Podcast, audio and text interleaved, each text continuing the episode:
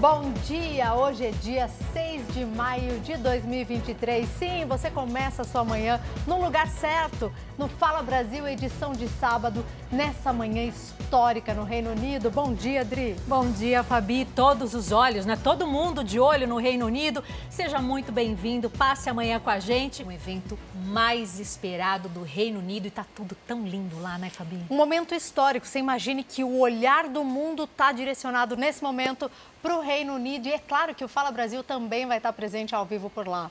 A coroação do rei Charles III já começou. Então vamos saber agora como é que vai ser essa cerimônia? Depois da entrada dos convidados, acontecem procissões de líderes religiosos, de bandeiras nacionais das 15 nações das quais Charles III se torna chefe de Estado e do coro. Só então suas majestades chegarão à abadia de Westminster, vindos do Palácio de Buckingham, caminho conhecido como a Procissão do Rei, um trajeto de menos de dois quilômetros. A abadia de Westminster tem sido cenário de todas as coroações desde 1066 e Charles será o quadragésimo monarca a ser coroado aqui no local. Depois de uma série de ritos, o rei faz o juramento e recebe a coroa. E então será a vez de Camila Parker Bowles.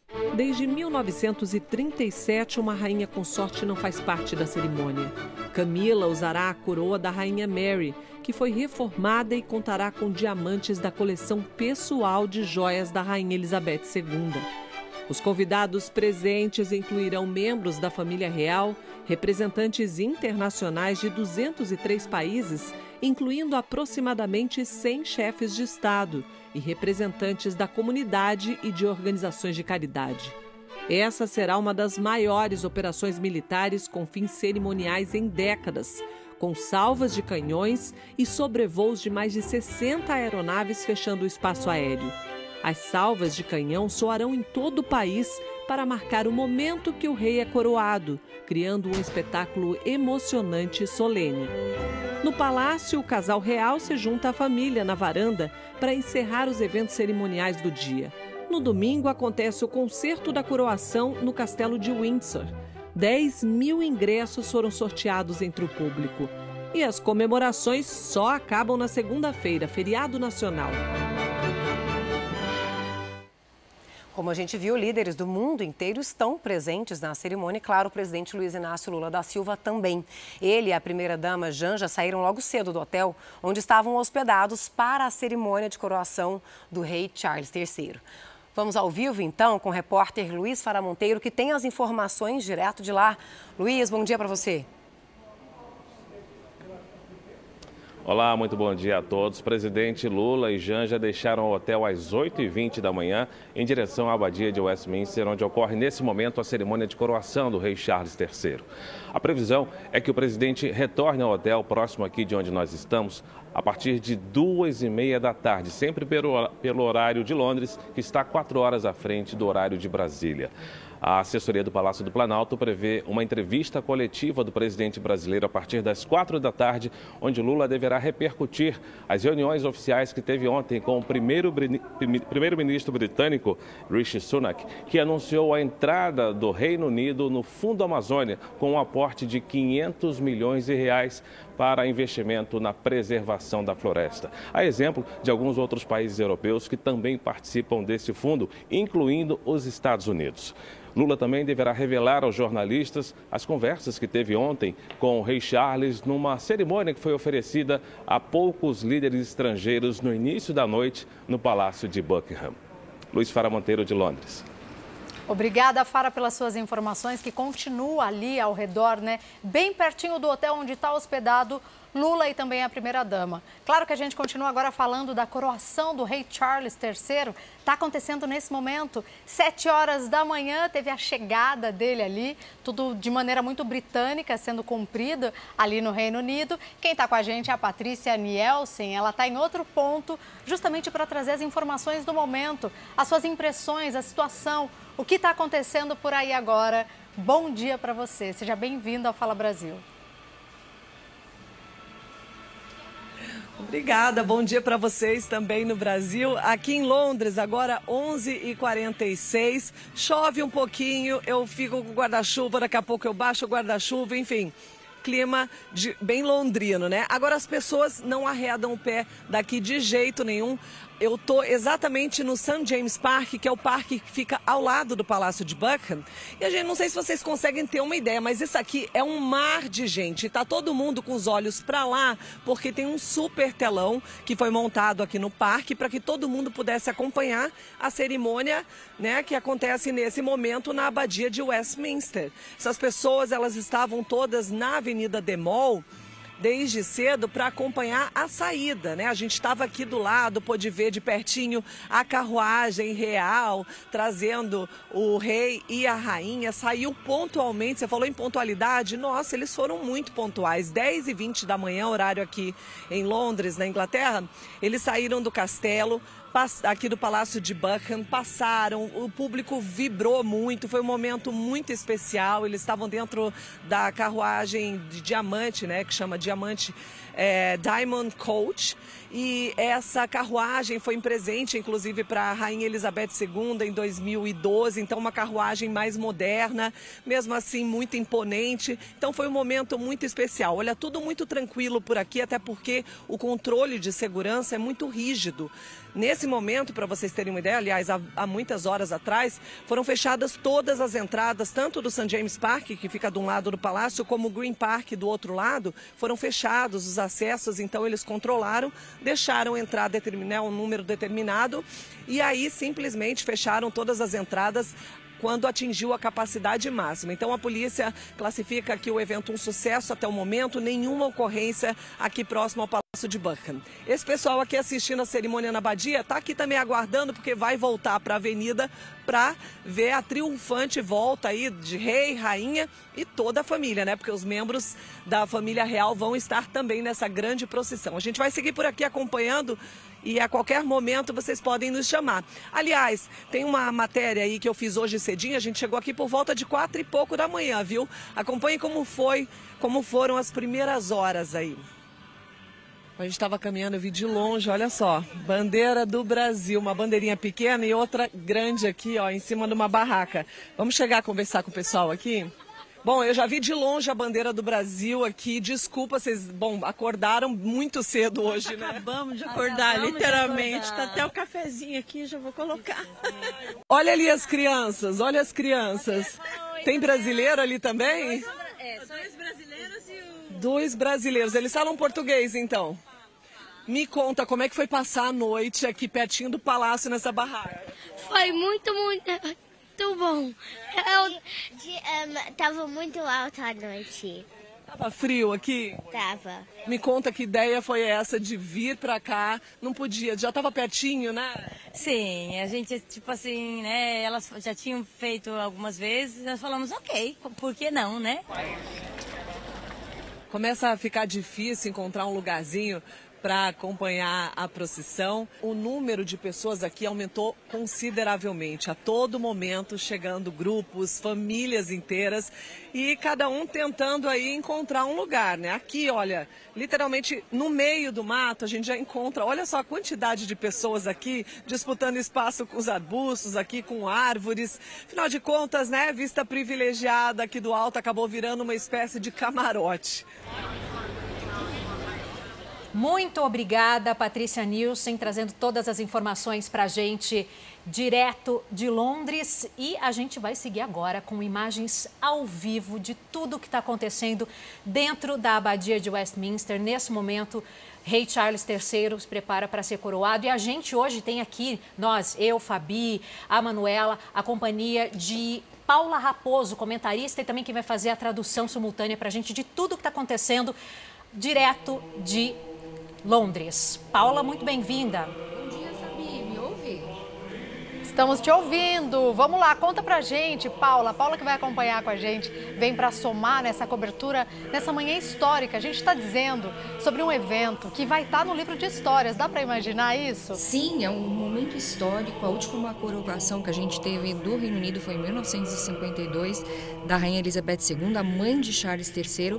Nesse exato momento já aconteceu o reconhecimento do rei perante toda a congregação, já aconteceu o juramento e a unção. A unção o único momento privado ali que a gente não acompanha pela televisão, eles colocam umas telas ali protegendo.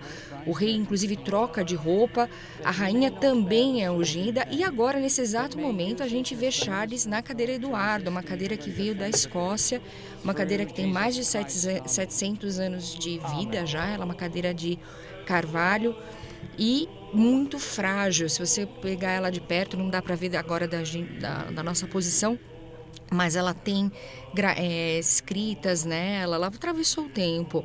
Agora a gente vê a entrega de uma das regalias ao rei Charles, ali a espada, que tem aí um símbolo de proteção é, do Império Britânico, do antigo, antigo Império Britânico, mas agora é Reino Unido e a Comunidade das Nações, em inglês chamado de Commonwealth. Então, esse é o momento que ele está sendo apresentado com o que eles chamam de regalias, que são os objetos que pertencem à realeza.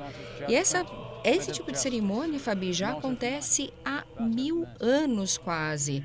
Então, é realmente uma cultura milenar que a gente está realmente presenciando história. Ele vai receber os cetros, ele vai receber a orbe e, por fim, o momento tão esperado, o momento tão esperado que é a coroa. Viu? Conta pra gente um pouquinho esse detalhe tão interessante. O que, que a gente está fazendo aqui, 7 horas e 53 minutos, ao vivo com você, acompanhando esse momento histórico no Reino Unido, a coroação do rei Charles III. O que, que a gente quer entender? A coroa. Tá todo mundo de olho nessa coroa. Existe de fato ali uma questão da coroa? Ele não vai usar, ou então, que momento ele vai usar a coroa que a mãe usou, toda cravejada, né? Com muito diamante, muita pompa. Traz pra gente esse detalhe, por favor. Olha, na verdade, a coroa que ele vai usar hoje, ele se deve usar somente hoje. Depois ele tem uma outra coroa que é estimada, ninguém sabe direito o valor dessa coroa, mas estima-se que ela esteja aí na casa de 30 bilhões de reais. São joias realmente inestimáveis, diamantes, esmeraldas, rubis e pedras preciosas que eu nem sei o nome, de tão importantes que são. Então elas chegam no, na casa de bilhões e a coroa que logo mais vai ser dada, agora ele está recebendo a espada, ainda não chegou no momento da coroa. Paula, eu, aqui quem está falando com você é a Manuela, eu te agradeço também pela participação aqui. O mundo todo de olho né, nessa cerimônia e a gente fica muito curioso com alguns detalhes que a gente percebe que até a espada parece que é cravejada com muitas pedras preciosas. É, é, é tudo muito realmente pomposo, né, Paula? Que a gente percebe é, é, esses, esses objetos que são usados, que são regalias, é tudo com muita pompa sempre, né? Sim, sempre muita pompa e circunstância. É a marca, aliás, da, dos britânicos saberem fazer, colocar um bom espetáculo, saber fazer as coisas com muita cerimônia. A espada que foi apresentada ao rei Charles agora há pouco é chamada espada, espada é, da justiça espiritual. Tá? Mas o objeto mais antigo aí de todas as regalias, na verdade, é uma. É, além da cadeira, claro, que, tem, que é milenar já, quase, tem 700 anos, tem também uma, uma colher, também, que é muito antiga, que foi usada para unção, que a gente também não chegou a ver na filmagem. Porque, como eu te disse antes, é ali um momento privado que eles cobrem. Adriana pergunta. Paula, Oi. enquanto a gente acompanha imagens ao vivo de tudo que acontece dentro da abadia de Westminster, gostaria que você contasse para a gente um pouco mais sobre essa cerimônia. É, uma, é o maior cerimonial em sete décadas, desde a coroação de, da Rainha Elizabeth II. Só que é uma cerimônia que, apesar de toda a pompa que a gente está acompanhando, ela acontece de uma forma um pouco mais simples, se é que a gente pode falar dessa forma, do que aconteceu 70 anos atrás. Conta pra gente o que esse cerimonial traz de novo, de diferente daquilo que foi acompanhado lá em 1953, Paula. Sim, o Charles, na verdade, ele sempre teve uma preocupação muito grande com o meio ambiente. Ele falava disso numa época que ninguém falava, na década de 70. Então ele fez, por exemplo, uma reciclagem da coroa que a Camila, a esposa dele, rainha, vai usar. Ele cortou muita coisa, ele diminuiu a duração da cerimônia. A da Rainha Elizabeth durou cinco, horas. A dele, a gente espera aí que chegue a duas horas, isso incluindo a chegada de todos os dignatários, convidados. Agora, nesse momento, a gente está vendo o príncipe William, William, filho do rei Charles, interagindo com o pai. Esse, aliás, o William é um, são dois filhos do rei Charles, né? O William e o Harry. Ele é o sucessor do trono. Com o falecimento de Charles, esse será o próximo rei da Inglaterra. O irmão dele, o príncipe Harry, tá, compareceu à cerimônia, como a gente sabe, ele está sentado junto com os primos e ele não tem nenhuma participação aí na cerimônia.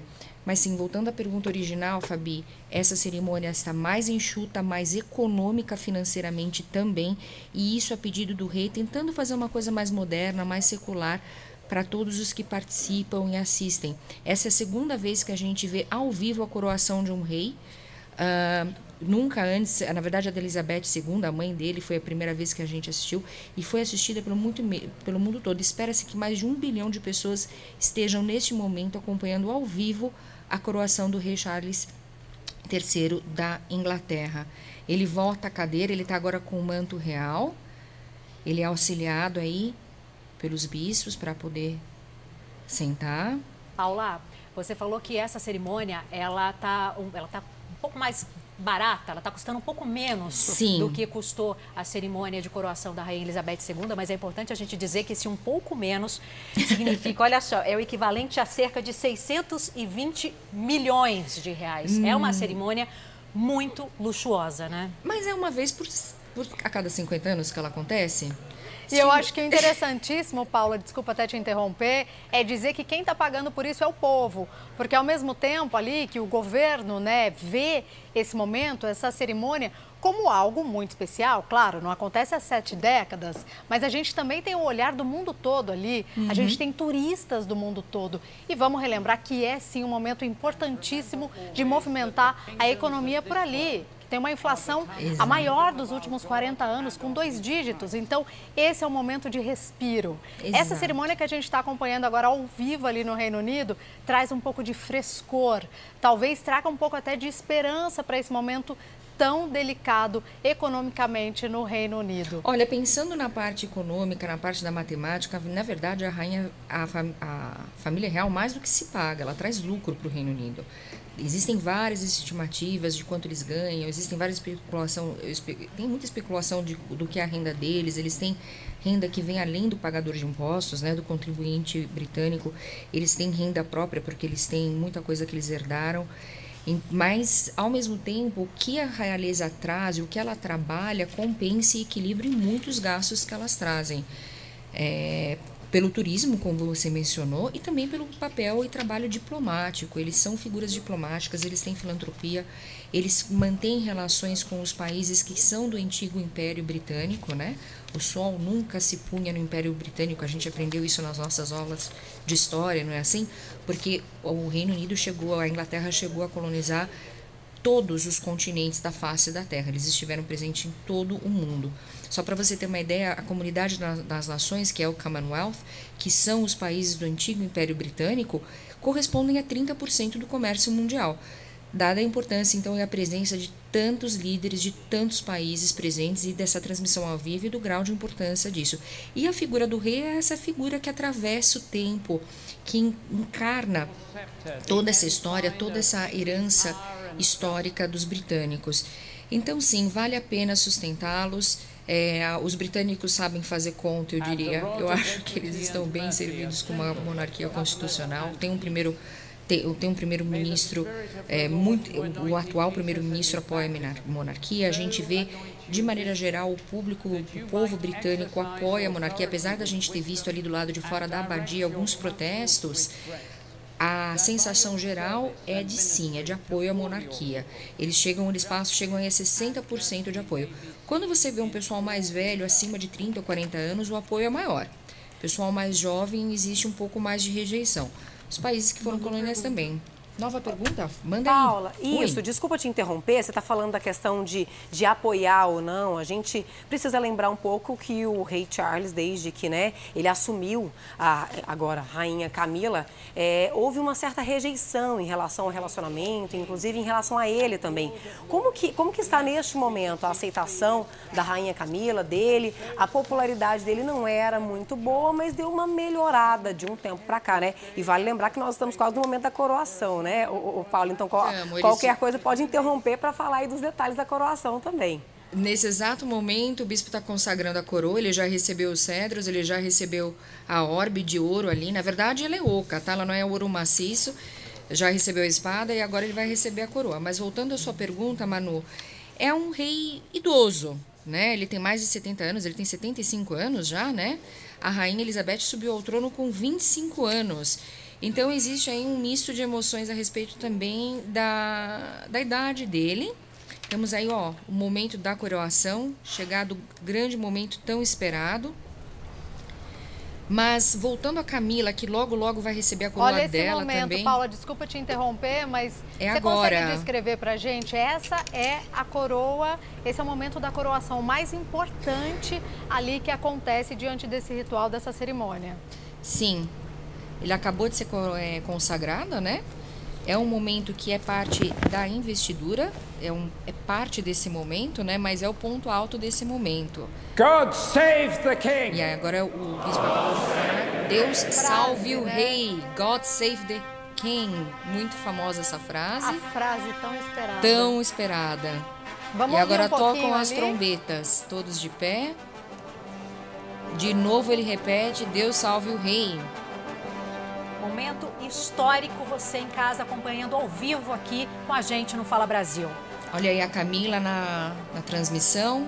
Parece Nesse calma, momento, tranquila. Paula, Paula, nesse momento o que a gente precisa destacar é o seguinte: ele já era rei, não tem como existir essa lacuna, mas a partir de agora, coroado, rei Charles é o chefe de Estado de uma monarquia.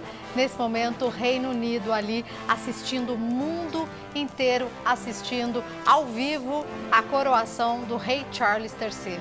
Sim, a coroa é um, é um símbolo muito poderoso a respeito do direito do monarca. Antes um direito de governar, agora um, um poder, uma figura, né? Um símbolo mais figurativo. ó.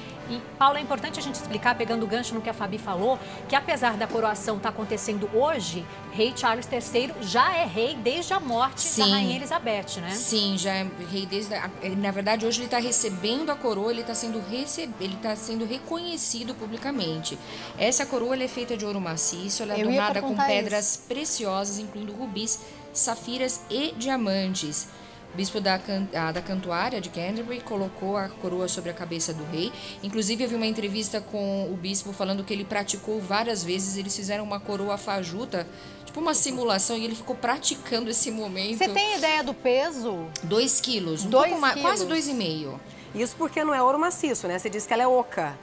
É, o orbe é, é oco por dentro, ele é folhado ao ouro. não Paulo, é- só, só, só pegando esse gancho na questão que você, é, você comentou, de que ele já é rei desde a morte da mãe, né? Mas por que essa demora? Para respeitar o período de luto também? Sim, para respeitar o período de luto é tradição. A rainha Elizabeth, depois da morte do pai, acho que chegou quase dois anos, um ano e oito meses. Ela esperou para ser coroada. Mas tem também o fato de a Inglaterra ter um clima, um, né, um tempo terrível. Então eles procuram fazer esse tipo de evento tão importante na primavera ou no verão. Agora, nesse exato momento aqui no Brasil, a gente está no outono e lá no Reino Unido eles estão na primavera. Mesmo assim, a gente viu do lado de fora muita chuva, muita garoa, né? Mas Paula, tem isso tu- tem a ver tudo também muito o clima. ensaiado, né? É, é, e é isso que eu ia falar. E eles são tão perfeccionistas que eu imagino que essa demora também é porque São a gente tem informação meses. de que durante todo esse tempo tudo foi muito preparado minuciosamente para nada E sair fora do ensaiado. controle, né? É o maior Ensaiado. esquema de segurança das últimas décadas no Reino Unido, né, Paula? Sim, ensaiado. E você sabe um detalhe que eu esqueci de contar para vocês? O rei Charles, com a mãe ainda em vida, Elizabeth II, ele pediu para que a esposa, a Camila Parker Bowles, fosse chamada somente de rainha. A gente está falando rainha consorte, rainha só. Ele é rei, ela é rainha consorte. Ele pediu para se referirem a ela somente como rainha. E a Elizabeth concordou. E assim ficou. Então, logo mais a gente vai ver a coroação da Camila. E voltando a ela, realmente, depois da morte da princesa Diana, eles não eram um casal muito querido. A popularidade tanto de Charles e de Camila estava abalada, vamos falar a verdade, né? Mas olha, ela virou opinião pública. Hoje ela é uma figura querida, eles casaram de maneira muito discreta, né? E hoje ela, é reconhecida como uma figura positiva e como uma, um ativo, uma pessoa positiva ao lado de Charles. Ele, sem dúvida, a ama muito. A história de amor deles é bonita, apesar da tragédia da mãe dos filhos, né, da Diana, que morreu tragicamente um ano após o seu divórcio do então príncipe, de, é, príncipe Charles, príncipe de Gales. Obrigada, viu, Paula? Claro que a gente vai continuar ao vivo. A Paula está de olho o tempo todo em tudo que acontece. Você vê aí imagens ao vivo, agora horário de Brasília, 8 horas e 6 minutos, meio-dia e 6 minutos lá no Reino Unido. Essa coroa que você está vendo agora ao vivo foi usado, foi usada pela rainha Elizabeth. Então, quer dizer, agora nesse momento, rei Charles III com a coroa que foi usada pela mãe. Agora é aquele momento que a gente compartilha de uma reflexão e eu já vou trazendo um dado aqui para você começar a conversar aí na sua casa. Você sabia que a paixão é quase um processo químico e ela pode ser despertada das mais diversas formas no corpo? É, Fabi, mas dá para acreditar que esse sentimento pode ser perigoso? Eu acho que dá, né? Paixão é perigosa às vezes, né?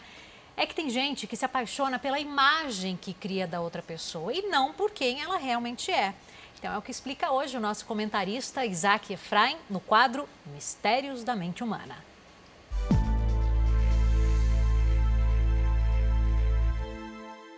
Não é só através do visual, tem outras fontes de sentimento que podem gerar esse encantamento o tom da voz, o jeito que a pessoa fala pode te encantar. Aliás, é tranquilo isso daí, né? O cheiro da pessoa, o cheiro, a personalidade, você começa a olhar o jeito como ela se relaciona, a vibração e a energia que ela bota para fora, isso bate em você. Você tem uma sensação maravilhosa e você pensa assim: eu quero isso para mim. Pronto, danou-se, está apaixonado está apaixonado. E aí o que, que você faz? Você começa a ir atrás dessa pessoa que te encantou. Muitas vezes você já teve alguma coisa, já deu um beijinho, coisa e tal, e aquela sensação ficou bem forte, ficou bem marcante, ficou bem intensa mesmo. Aí entra um perigo, né? Que você grava a imagem da pessoa e fica se alimentando com essa imagem para poder repetir o sentimento de encantamento dentro de você. Aí é que a paixão costuma virar obsessão. Mas, doutor Isaac, qual o problema de ficar apaixonado? Nenhum, queridos, nenhum, problema nenhum. Tá tudo certo, tá tudo em ordem.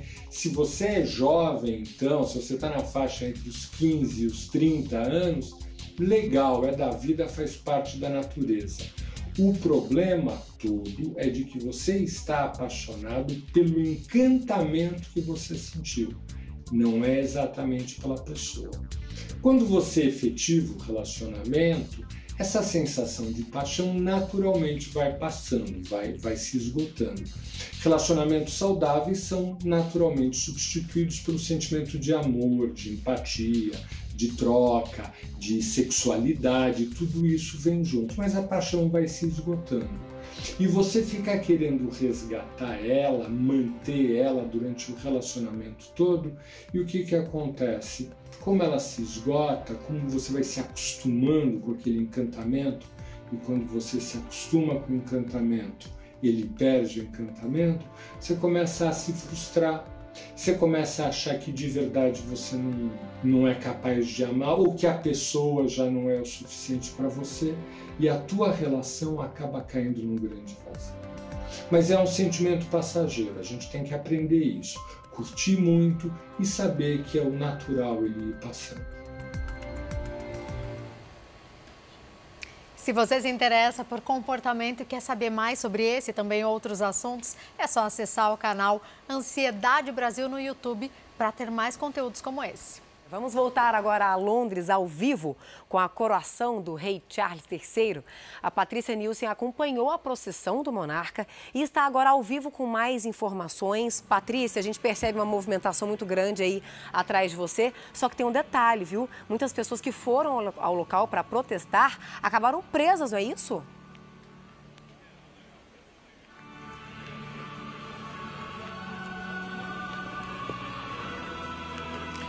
Exatamente, Fabi. Foram presas, sete pessoas foram presas, isso, mas isso aconteceu antes do início da procissão, então foi no início da manhã aqui. Eles estavam ali mais ou menos na altura da Trafalgar Square, que fica mais ou menos no meio da rota por onde passou o rei, mas aconteceu antes da procissão. A polícia britânica tuitou há pouco sobre essas prisões, falou que sete pessoas foram detidas quatro por mau comportamento e três por estarem com objetos que poderiam causar distúrbio durante a procissão. Interessante é que no meio desses, de, de, dessas pessoas detidas, uma delas é o líder do movimento republicano, muito conhecido aqui no, na Inglaterra, que é Graham Smith. Ele foi preso, a polícia não confirma o nome dele, mas ele também foi retirado da, da rota por conta de mau comportamento. Enfim, a polícia não deu os detalhes. Tirando esse incidente, no geral, a operação da polícia aqui britânica, que é considerada grandiosa, são 29 mil agentes de segurança espalhados pelo centro de Londres, a operação está sendo considerada considerada um sucesso, né? A polícia quer garantir que as pessoas que vieram, né, o público que veio prestigiar esse momento, tenha tranquilidade. Tirando essa chuva chata, eu tive até que colocar a minha capa aqui porque engrossou um pouquinho. As pessoas seguem por aqui acompanhando, são milhares de pessoas, a gente consegue enxergar aqui um monte de guarda-chuvas, né? Mas está todo mundo aqui de olho no telão, foi montado um telão aqui do lado da avenida que dá acesso ao Palácio de Buckingham, foi montado um telão para que eles possam possam acompanhar também tudo o que está acontecendo dentro da abadia de Westminster. Depois que terminar a cerimônia, eu acredito, deixa eu ver que horas são. É, daqui mais ou menos uma hora está prevista a chegada da carruagem trazendo o rei a rainha e também outros membros da família real vão passar exatamente aqui. A gente está a poucos metros da avenida, então todas essas pessoas aqui atrás de mim devem ir para lá para acompanhar e ver de perto a carruagem, né? A famosa carruagem de ouro que vai fazer, vai trazer rei e rainha de volta, né? Uma carruagem que já é utilizada aí há 250 anos, serviu durante sete coroações de reis e rainhas, portanto, em 1953 foi a carruagem usada por Elizabeth II. Então o público vai poder ver de perto, quer ver o rei, quer ver a rainha, quer ver o príncipe William, a princesa Kate, mas também quer ter o gostinho de ver de perto essa famosa carruagem, que afinal de contas é uma obra de arte, né? Sob rodas, muito imponente, tem 4 metros de altura, 7 metros de extensão, pesa aí toneladas, toda folhada a ouro. Então a gente vai continuar por aqui acompanhando essa chuva, se Deus quiser, vai parar e a gente vai poder ver com tranquilidade a passagem do rei e da rainha. A gente segue por aqui acompanhando, vocês podem me chamar a qualquer momento. Iremos chamar, Patrícia. Muito obrigada pelas suas informações, Patrícia Nilson, direto de Londres, trazendo todos os detalhes dessa que é a maior celebração né, nos últimos sete, nas últimas sete décadas na capital, é, em Londres. E tudo maravilhoso, né, Fabi? Não, e você vê ali, ela trouxe muito é, é, essa temperatura de fato do que é Londres. Gente, Londres sendo Londres, um clima completamente londrino, debaixo de chuva, o céu daquele jeito encoberto e quantas milhares de pessoas ali à espera desse trajeto que é bem pequeno até a chegada ali de novo. Cerca de dois quilômetros, bem curtinho. E gente Chegada chegou no comecinho da semana, né, Fabi? O pessoal acampou lá, estava na expectativa e continua na expectativa, porque cada detalhe desse ritual é um luxo. Só lembrando que esse, essa cerimônia começou, né? Aqui no horário do Brasil, às duas da manhã, é, há um fuso horário, né? Então lá às seis da manhã começou muito cedinho e mesmo assim muita gente já acompanhando desde cedo, apesar da chuva e também apesar de um friozinho que deve fazer, porque esse clima londrino sempre, né? De chuva com um pouquinho de frio também. Neste momento aí, Rei Charles III, você consegue aí acompanhar o rei Charles com a coroa imperial, né? A gente consegue ver detalhes dessa cerimônia que acontece ao vivo agora para você que está ligadinho conosco às 9 horas em ponto. A gente tinha acompanhado agora há pouco o momento em que ele tinha recebido uma outra coroa, né? E aí agora essa coroa imperial, a gente percebe os detalhes dessa coroa é, é, cravejada com diamantes, pedras. A rainha Camila também, neste momento já com a coroa dela, que ela também usa uma coroa, e eles estão saindo da abadia. A gente percebe ali, inclusive, o príncipe George que está ali, né? É, é muitos olhares voltados para ele, também muito fofo sempre. E eu vou convidar aqui a comentarista Paula Raposo, que está ao vivo conosco também para trazer mais detalhes. Paula, este é o momento em que eles que essa cerimônia aí dentro da abadia se encerra, né? Exatamente. Agora a gente está vendo a procissão de saída do Rei Charles. Ele está ali com as regalias na mão, com o cedro, a orbe e a tão esperada coroa imperial. Essa coroa imperial é feita de ouro, cravejada com 2.868 diamantes, 17 safiras, 11 esmeraldas, 269 pérolas e 4 rubis. Ninguém sabe exatamente o valor dessa coroa, mas a estimativa é que ela valha de 3 a 5 bilhões de libras esterlinas. Então a gente está falando aí aproximadamente em 30 bilhões de reais em ouro maciço e todas essas pedras preciosas incrustadas na coroa. Paula, essa, essas, essas coroas, todos esses objetos caríssimos que a gente está acompanhando ao longo dessa celebração, é, esses objetos não ficam com a família real no dia a dia, né? Onde eles ficam expostos? Na Torre de Londres. Inclusive, se você visita Londres, você pode ir lá visitar. Os turistas têm, você compra o ingresso, você acessa a torre e você consegue ver o manto, a orbe, o cedro, a coroa, as tiaras você consegue ter acesso a tudo isso. Quando tem evento importante como casamento, funeral, coroação, eles acabam usando. Interessante notar também, falando no manto, você falou que um dos pajens é realmente o futuro rei da Inglaterra. A gente tem aí o filho do William segurando o manto do avô. Os netos da Camila também estão aí segurando o manto do avô é, da, do, do, do rei, né? Que não é avô deles, mas é marido da avó deles e muitos comentários. Eu tô aqui acompanhando o tempo todo, ligada na coroação. Eles estão saindo agora da abadia, estão indo em direção ao palácio. Logo mais a gente vai ter aquela cena memorável no balcão da família real acenando, os aviões é, sobrevoando, o público, aquela tão esperada cena. É realmente um momento histórico, a primeira vez que a gente vê uma coroação a cores. Eu estava vendo aqui, reparando, a coroação da Rainha Elizabeth foi em preto e branco. Essa coroação. Foi um momento histórico, né, Paula? A Mas agora a gente vê a dela... cor disso, um roxo lindo. No preto e branco ali da Elizabeth, a gente não via as cores, o detalhe do veludo, olha que lindo. Então são realmente pedras preciosas com valor inestimável. A tiara da, da Kate, esposa do William, também está sendo muito comentada. Ela está lindíssima. Muitos comentários eu tenho seguido no Twitter a respeito do, das vestimentas tanto da Kate quanto do príncipe William. Agora, Paula, agora a gente precisa destacar nesse momento, então você muito bem falou, o futuro rei, né, ali, o neto, o George, segura ali uhum. nesse momento, participa desse momento de celebração e nesse momento, essa carruagem dourada foi usada na coroação da mãe, uhum. 70 anos atrás. Nesse momento, na ocasião, hoje o rei Charles III, com quatro anos, assistia a tudo isso, foi sim, como você destacou, uma transmissão ao vivo, né? Como sugestão, inclusive, do, do Philip, casado com Elizabeth.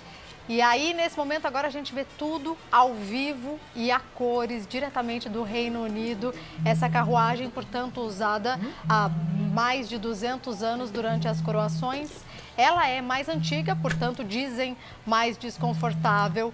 Tem também ali ó, é, toda a pompa, sim, né? É algo, algo muito é, para os olhares, né? Algo que ostenta muito diante de todo esse. Olha aí, a gente percebe uma cerimônia muito pomposa, cheia de luxo e seguindo aquilo que a gente falou, horário britânico. 9 horas e 4 minutos aqui no Brasil, uma hora da tarde, uma hora e quatro minutos tudo seguindo de maneira muito rigorosa, muito britânica, porque também há de se dizer aqui que o Reino Unido quer mostrar isso para o mundo, quer mostrar a perfeição, quer mostrar toda essa sincronia muito milimetricamente ensaiada. Pois é, foram oito meses aí de muito planejamento para que tudo saísse perfeito, assim como mandam as regras britânicas, né? E você falou agora há pouco sobre essa carruagem que o rei e a rainha vão utilizar para poder voltar para o Palácio de Buckingham. Ela é mais desconfortável, ela é mais antiga, até a Paula pode explicar melhor para a gente. Só que é diferente da carruagem que levou o casal até a abadia de Westminster. A carruagem que foi né, no percurso de ida, ela é mais moderna, tem ar-condicionado.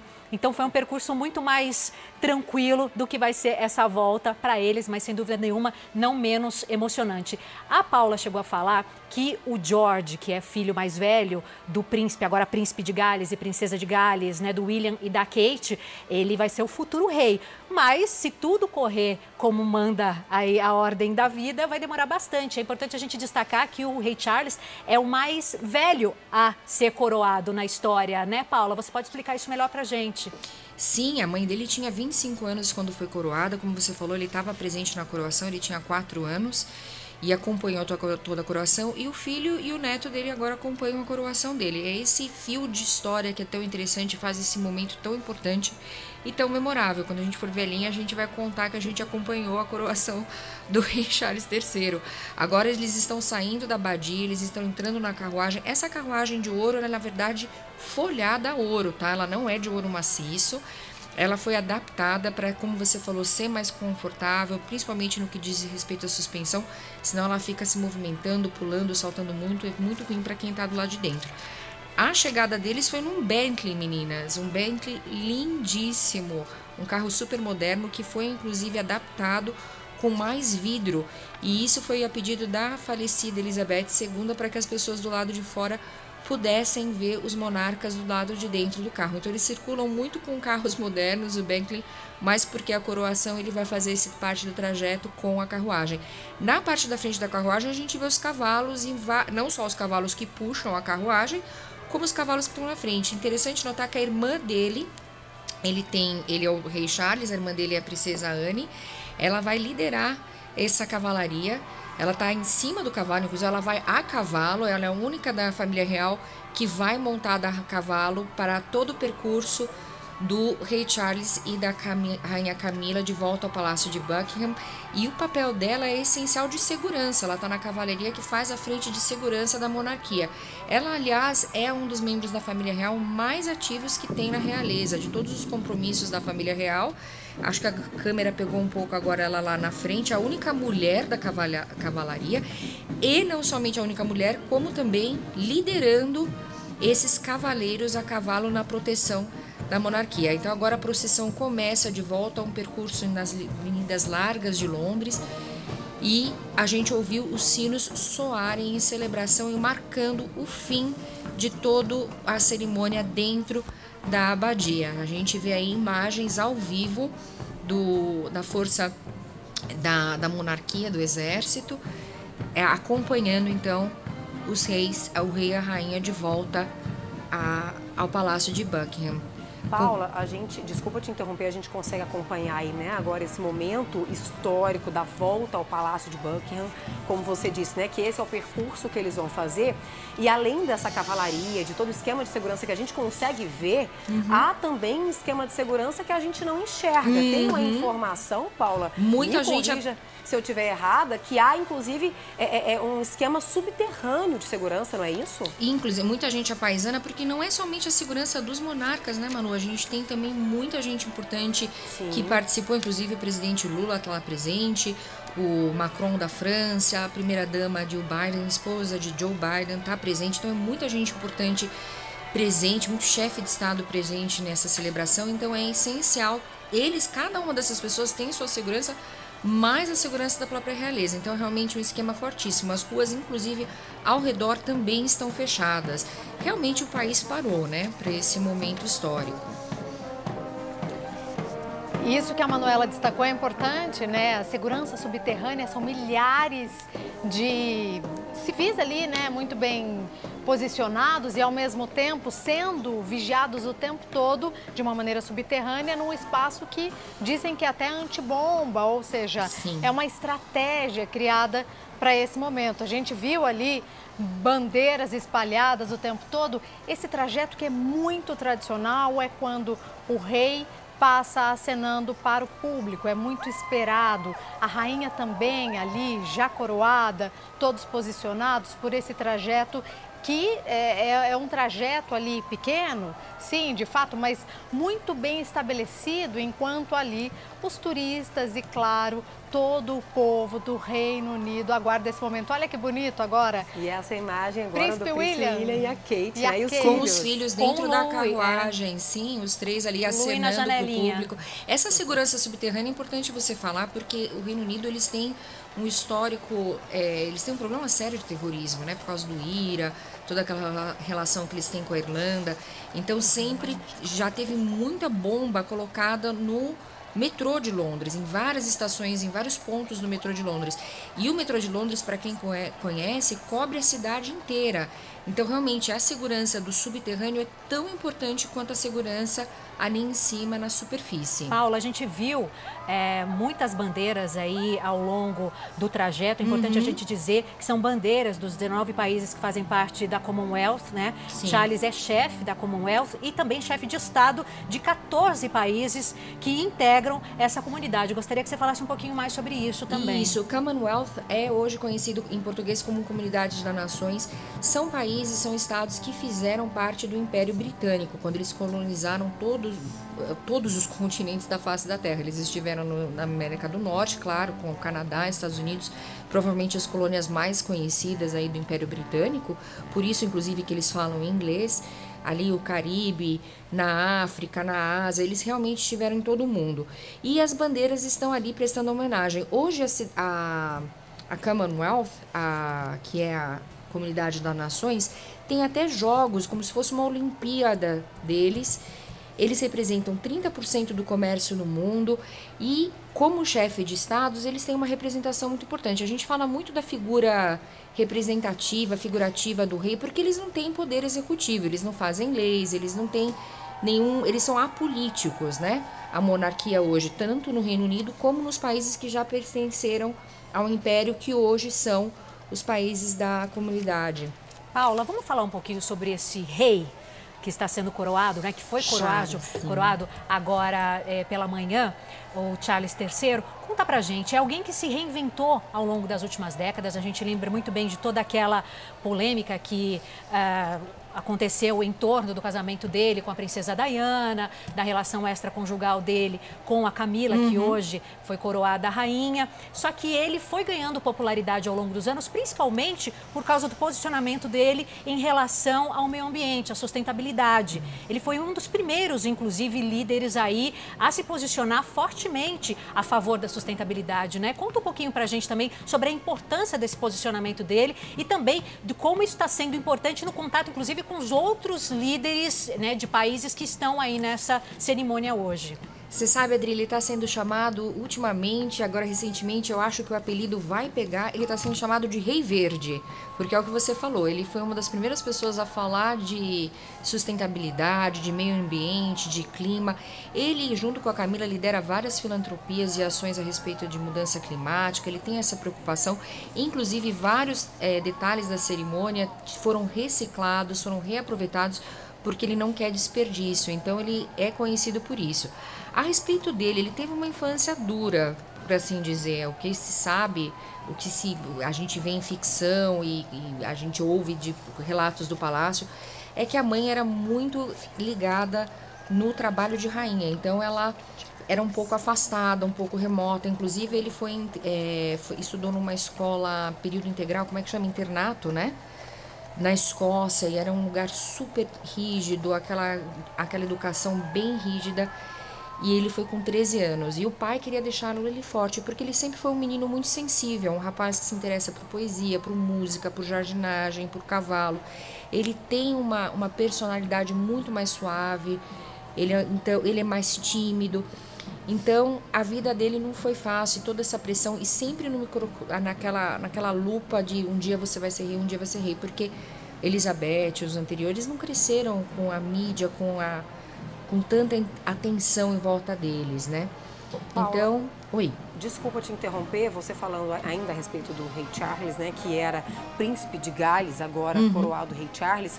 Naturalmente, ele assumindo, né, é, é, a coroa e ele sendo rei Charles oficialmente, é, príncipe William deixa de ser é, duque uhum. e passa a ser príncipe de Gales, não é isso? Exatamente. Ele era príncipe William, mas ele casa com a Kate, ele se torna duque. Eles descem uma patente, eles meio que perdem, por assim dizer. A mesma coisa aconteceu com Harry. Harry e Meghan, né, Duque de Sussex, e eles uh, de Gales, né, o Wales. Mas agora eles são é um príncipe e princesa. Inclusive, quando o William assumiu o trono depois do pai, a Kate vai ser rainha consorte. E olha que interessante, quando, se o Charles morrer antes da Camila, ela vira a rainha mãe. E ela não fica no trono. Na verdade, a coroação precisa passar para o William necessariamente. E aí sobe, ascende ao trono William e Kate. E aí Kate passa a ser a rainha consorte e a Camila vira a rainha mãe. É claro que quando, enquanto a gente acompanha tudo isso, gente, ao vivo, 9 horas e 16 minutos pelo horário de Brasília, portanto, 1 hora e 16 minutos lá em Londres, nesse momento. Você vê aí o tempo chuvoso uhum. e ele seguindo o trajeto ali que já estava sendo ensaiado há muitos meses. Mas o fato é que quando a gente fala do Charles, né, quando a gente fala do rei Charles III, é o seguinte, a gente está falando de alguém que conseguiu de fato reverter por completo ali a imagem, tanto por conta das questões ligadas ao meio ambiente, sim, mas por ser um entusiasta do jovem ali. Isso agradou muito, trouxe muito mais popularizado, trouxe inclusive um olhar mais humanizado sobre o hoje Rei Charles. Mas é preciso também trazer aqui para o nosso cenário algo que a gente não está vendo aí. A gente viu de fato Príncipe William, Kate Middleton ali com os três na, numa outra carruagem, mas a gente mal viu o Harry. Uhum. Lembrando que Meghan não foi a essa cerimônia. Lembrando que hoje é aniversário do filho de Harry, eles que estão nos Estados Unidos, Meghan e o filho, Art, né? Então, o que, que a gente pode trazer? Você tem detalhes de como o Harry esteve aí, ele que estava ali umas fileiras mais atrás e está acompanhando um pouquinho mais distante do pai esse cortejo agora, nesse que é o dia mais importante da vida do rei Charles III. Onde está o Harry nesse momento, Paula? O Harry, a gente esperava que ele ia sentar na décima fileira, né? E aí todo mundo se surpreendeu. Pelo menos era isso que foi que foi especulado. E a gente viu ele sentou na terceira fileira entre os primos, não foi isso? Também reparei que ele foi de terno e ele usou as medalhas dele. Ele fez, já foi duas vezes ao Afeganistão lutar na guerra. Ele apareceu com as medalhas, mas porque ele não é mais ativo como membro da realeza, ele não usa o uniforme que ele sempre teve muito orgulho de usar. Uma pena. E aí a gente acompanha em paralelo, acabamos de falar e mostramos aí a carruagem também muito luxuosa, onde estão Príncipe William, Kate Middleton e os filhos. E eu acho que chama muita atenção também, né, gente? Essa maneira britânica ali, esse Tudo ensaio né? minucioso, né? que é também cartão postal ali para quem visita, né? Quando se coloca isso em xeque sobre a monarquia ainda existir ali, uma cerimônia como essa não existe mais uma cerimônia como essa em outras monarquias. Há de se destacar que isso também é um cartão de visitas que se perdura por gerações e gerações, ou seja, os visitantes vão lá para ver isso, para visitar isso também. Inclusive, quando a gente assiste, a gente fica com vontade de estar lá. Então, apesar de toda essa discussão em torno do custo de toda essa celebração, há de se levar em conta o que isso traz de benefício para o Reino Unido, que é justamente os olhares do mundo todo, a vontade que as pessoas sentem de estarem ali, de acompanharem de perto toda essa cerimônia pomposa né, Fabi? Lembrando quantos milhões? Mais de 600 milhões para acontecer 6 milhões de reais. É, isso? é o equivalente a 620 600 milhões de reais está custando essa cerimônia. Essa hoje. cerimônia tem um detalhe, Paula, também que eu, que eu tive essa informação de que esse é o custo da cerimônia, mas depois haverá um custo a mais que é um custo de trocar tudo que tinha relacionado à rainha, por exemplo, imagens da rainha, fotos da rainha. Conta pra gente o que vai acontecer, o que tem que ser mudado, por exemplo. Eu acho que esse custo que você mencionou já inclui isso, tá? É como no Palácio, por exemplo, dos Bandeirantes, quando a gente troca ali é, no, no governador ou também no Palácio da Alvorada com o presidente, a gente troca, tem todo aquele custo de troca de imagens, troca de quadros. Mas, mais uma vez, isso acontece a cada 50 anos, é um custo irrisório, como você falou, levando em consideração tudo o que eles fazem, todo o trabalho diplomático que eles têm. Ah, na verdade, a família real britânica tem esse custo por ano. Se a gente fizer, a estimativa é essa, né? Que o orçamento deles é esse e é mais de uma dúzia de pessoas na realeza ativo trabalhando em mais de quase 3 mil compromissos reais todos os anos. Então, é, é um trabalho diplomático, filantrópico. Como você falou, o rei Charles tem algumas uh, ações caridosas aí de filantropia com jovens uh, que estão tentando se encaixar na sociedade. Que, então, ele tem muito trabalho não só com o meio ambiente, mas também com jovens. E a gente percebe essa sinceridade no trabalho dele porque eles, eles podem, na verdade, escolher o tipo de filantropia, o tipo de caridade que eles fazem. E, como a gente falou antes, a, a imagem tanto dele quanto da Camila mudou muito, a opinião pública mudou muito. A Camila é conhecida por ser uma pessoa espirituosa, engraçada, divertida nos bastidores, é uma pessoa que deixa o rei mais à vontade, ele se sente seguro do lado dela. Ele é muito bem aceito hoje pelos dois filhos, William e Harry. Recentemente, Harry é, virou um pouco essa opinião, né? Teve, teve aí um desgaste entre eles, mas até então, até recentemente, o relacionamento deles era muito positivo, tanto que Kate e William vêm de maneira muito positiva, os dois aí subindo ao trono, ascendendo ao trono juntos como rei e rainha. Pois é, enquanto a Paula Raposo vai falando, vai trazendo todas as informações para a gente sobre essa cerimônia, a gente acompanha as imagens ao vivo, direto de Londres, a gente acompanhando aí a carruagem, essa carruagem dourada que leva nesse momento o rei Charles III e também a rainha Camila. A gente viu agora há pouco também a carruagem levando o príncipe de Gales e a princesa de Gales, William e Kate e os seus três filhos. Uh, e a gente, claro, é, chama muita atenção, Paulo. Eu até gostaria que você contasse para a gente um pouquinho sobre isso. Quando a gente pensa né, no Palácio de Buckingham, quando a gente pensa em Londres, família real, vem à nossa mente, à nossa cabeça, aquela imagem dos guardas parados, sempre impecáveis em frente ao Palácio de Buckingham. E a gente viu, inclusive, aí no início, ao longo do cortejo, esses guardas também participando de toda a cerimônia. Eles andam com um chapéu longo na cabeça, que, se eu não me engano, aquele pelo é de urso, né? Sim. Gostaria que você contasse um pouquinho, falasse um pouquinho mais sobre ele, porque gera curiosidade, né? Aquela imagem que a gente, que a gente enxerga de Londres, a primeira coisa que vem à cabeça. É, exatamente. Quando a gente visita, é todo, eles ficam parados na porta, quando você vai como turista, você chega perto e eles não se mexem. Assim, você fica olhando no olho, você... Na verdade, ninguém pode encostar, tá? Ninguém chega, a gente chega perto, mas não chega a encostar. E eles não emitem qualquer tipo de reação, ficam parados como estátuas e é praticamente um ponto a ser visitado, né? Quando você vai visitar Londres, ah, preciso visitar a Torre de Londres, preciso visitar o palácio e preciso tirar foto com um dos guardinhas da família real. E o, o, lendário chapéu de urso. Eu acho que são reciclados esses chapéus. Eu não acho que eles usam, vão fabricando novos. Eu acho que uma vez que você abandona o serviço ali, você deixa o seu uniforme, o chapéu fica e vai para o próximo soldado. E aí, lembrando, eles seguem o cortejo, é um cortejo mais lento, tal, rumo ao Palácio de Buckingham. Lembrando que é palácio porque fica dentro ali da cidade. Uma curiosidade, se fosse castelo, estaria fora uhum. ali da, do, da área mais urbanizada, vamos dizer assim. Lembrando também, a gente começa a chamar a atenção e resgatar também dados históricos, porque o rei Charles tem, é, nesse momento, que cumprir um certo papel de voltar um pouco os olhares, os holofotes ali para o Reino Unido, que enfrenta uma situação tanto quanto delicada economicamente falando. Inflação altíssima, poder de compra caindo cada vez mais. Então, ele tem esse desafio também de se tornar, tornar ali o Reino Unido de fato relevante no século XXI. Então ele vai precisar também se aproximar dos mais jovens, né? Isso é um dos desafios, ou seja, ele se torna rei num momento um tanto quanto delicado ali para a população britânica, né, Paula?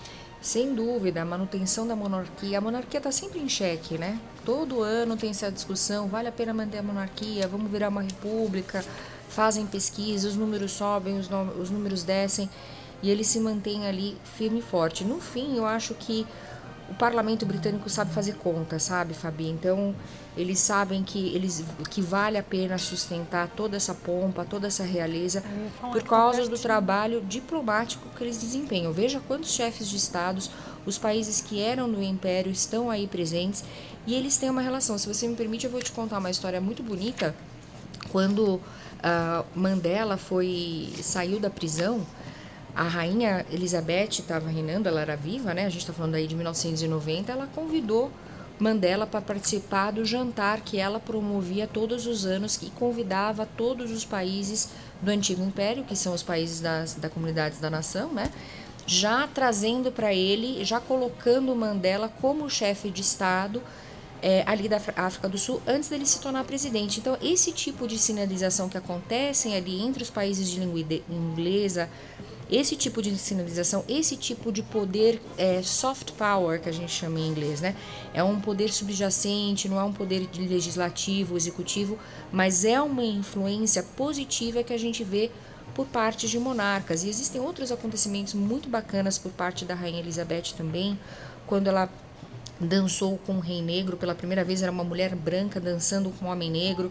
Aquilo também repercutiu de maneira muito positiva, sinalizando como o Império Britânico estava se unindo, deixando de ser Império Britânico, se tornando Comunidade das Nações e, e agora uma monarquia mais moderna. Isso já começou com Elizabeth II e agora espera-se que o rei Charles III continue essa tradição e leve agora para um patamar mais voltado ao meio ambiente, ao verde. É isso que se espera. Vamos ver. Então, tem muita expectativa a respeito do papel dele e da Camila.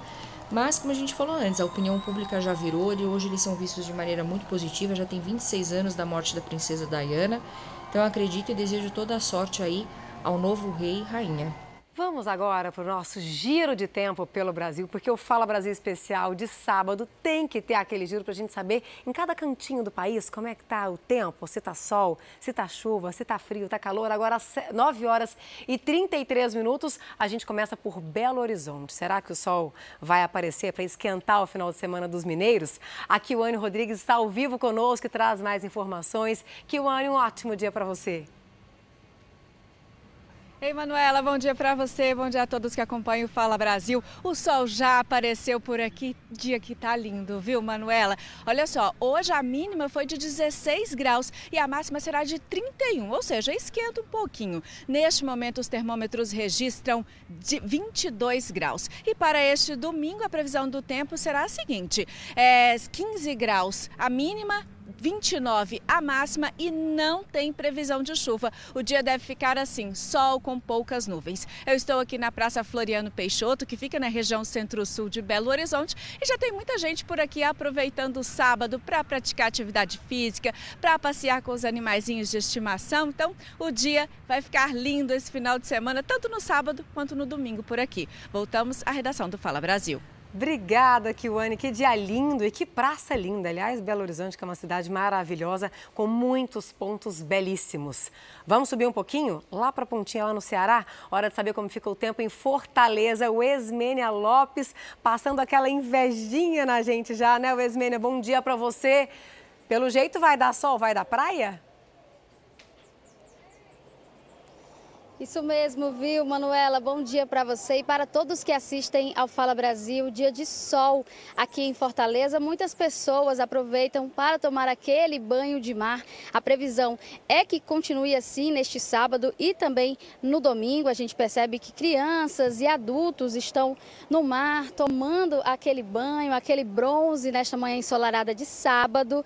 Após o período de chuvas mais intensas aqui no Ceará, eles estão aproveitando esse primeiro fim semana de maio. Estamos aqui na Praia do Náutico, ponto turístico de Fortaleza, um dos cartões postais da capital cearense. Como podemos ver, todos aproveitam o tempo aberto com sol e pouca probabilidade de chuva. Segundo a Fundação Cearense de Meteorologia, hoje e amanhã o céu estará parcialmente nublado e sem nuvens, com baixa possibilidade de precipitações aqui no litoral de Fortaleza. Faz 28 graus agora na Terra do Sol, previsão de máxima é de 31 para para hoje e 32 para o domingo. O fim de semana deve continuar assim em Fortaleza, sol e mar, com essas imagens de banhistas jogando, andando de caiaque, pescando. Aqui em Fortaleza está desse jeito, viu? Eu volto aos estúdios do Fala Brasil. Oh, coisa boa essa imagem, dá vontade de teletransportar para lá, né? E que lindo esse mar, mar verde, aquele verde meio azulado, coisa mais linda, a hora que mistura lá na frente com o céu. Olha que imagem linda para você que está chegando aqui agora. Imagens ao vivo de Fortaleza, vai da praia. É tudo que a gente quer, né? Quando a gente está ali numa praia assim. Que delícia. Dia lindo vai ser por lá então. Vamos direto agora para minha terrinha? Vai, eu não poderia chamar o Giro Tempo sem chamar minha terrinha também, né? Revana Oliveira de Goiás mais especificamente de Goiânia. Me conta, Revana, saí daí ontem, estava muito calor. E hoje, vai continuar quente? Porque Goiânia sempre faz calor, né? Bom dia para você, minha querida. Oi, Manu, ótimo dia para você, ótimo dia para todos. Olha, hoje amanheceu friozinho, temperatura na casa aí dos 17 graus. Ah, no, na região metropolitana teve mais frio ainda, cerca de 15 graus. Agora nós estamos aqui no Parque Vaca Brava, vamos olhar como é que está essa movimentação agora. O pessoal ainda não apareceu aqui, como é de costume aos sábados, apenas poucas pessoas ainda aproveitando esse sol da manhã de sábado. Agora, como você falou do calor, tem calorão sim, né? Goiânia, Goiás, sempre calor nessa época do ano. A previsão de mais ou menos 32 graus hoje na parte da tarde. No domingo também deve ficar um clima parecido com o de hoje. Mais frio, um pouquinho na madrugada, cerca de 15 graus. À tarde volta aí para casa dos 32, 33, 33 graus e não tem previsão de chuva para nenhum dos próximos dias. A umidade do ar também tende a cair, então vai o alerta para a população para reforçar a hidratação, tomando bastante água. Então, os goianos podem aproveitar a temperatura mais amena pela manhã, mas à tarde tem sim que enfrentar o calorão. Volto com vocês aí no estúdio.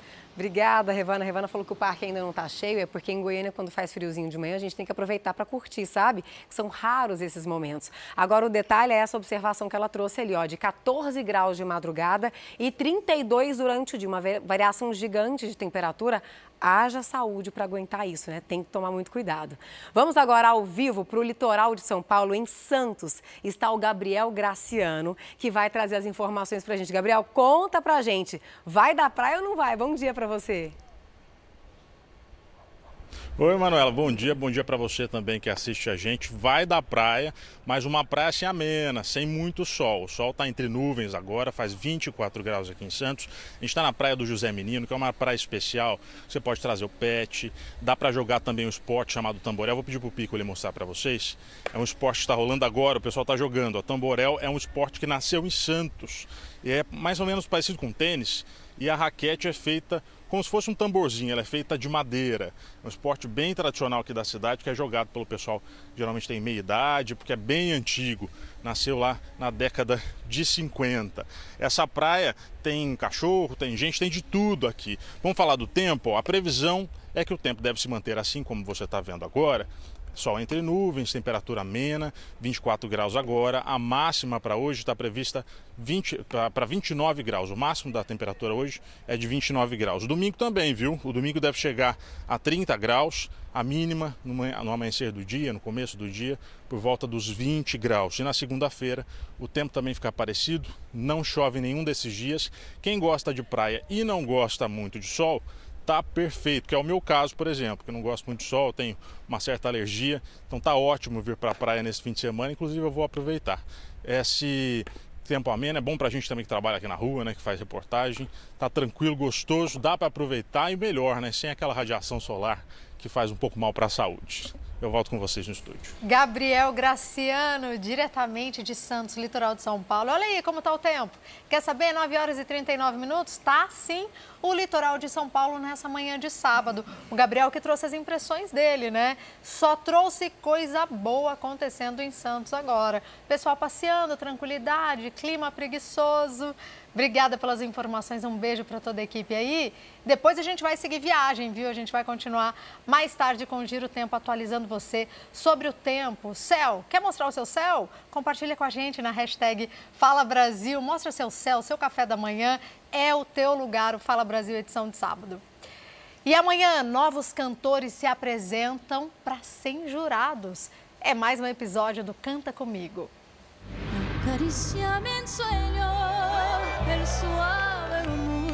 Mais dois candidatos foram direto para a final.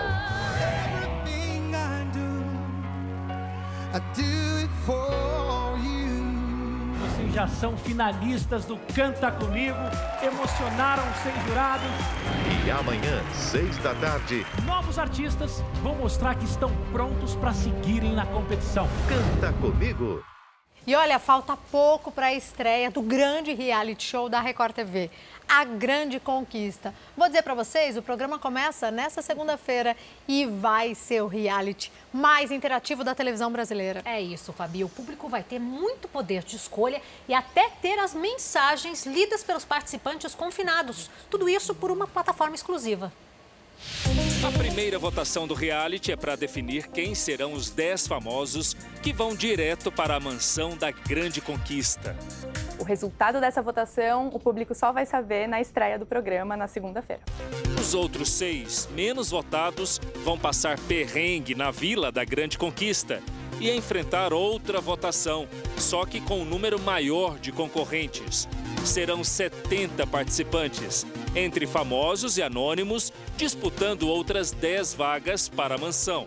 Esses 64 a mais serão apresentados na noite de estreia, quando também haverá a primeira prova do reality. Nos primeiros dias vai ter uma série de dinâmicas, de provas, é, vai ser um, uma, uma, luta mesmo na vila é, entre 70 pessoas para conquistar as outras 10 vagas.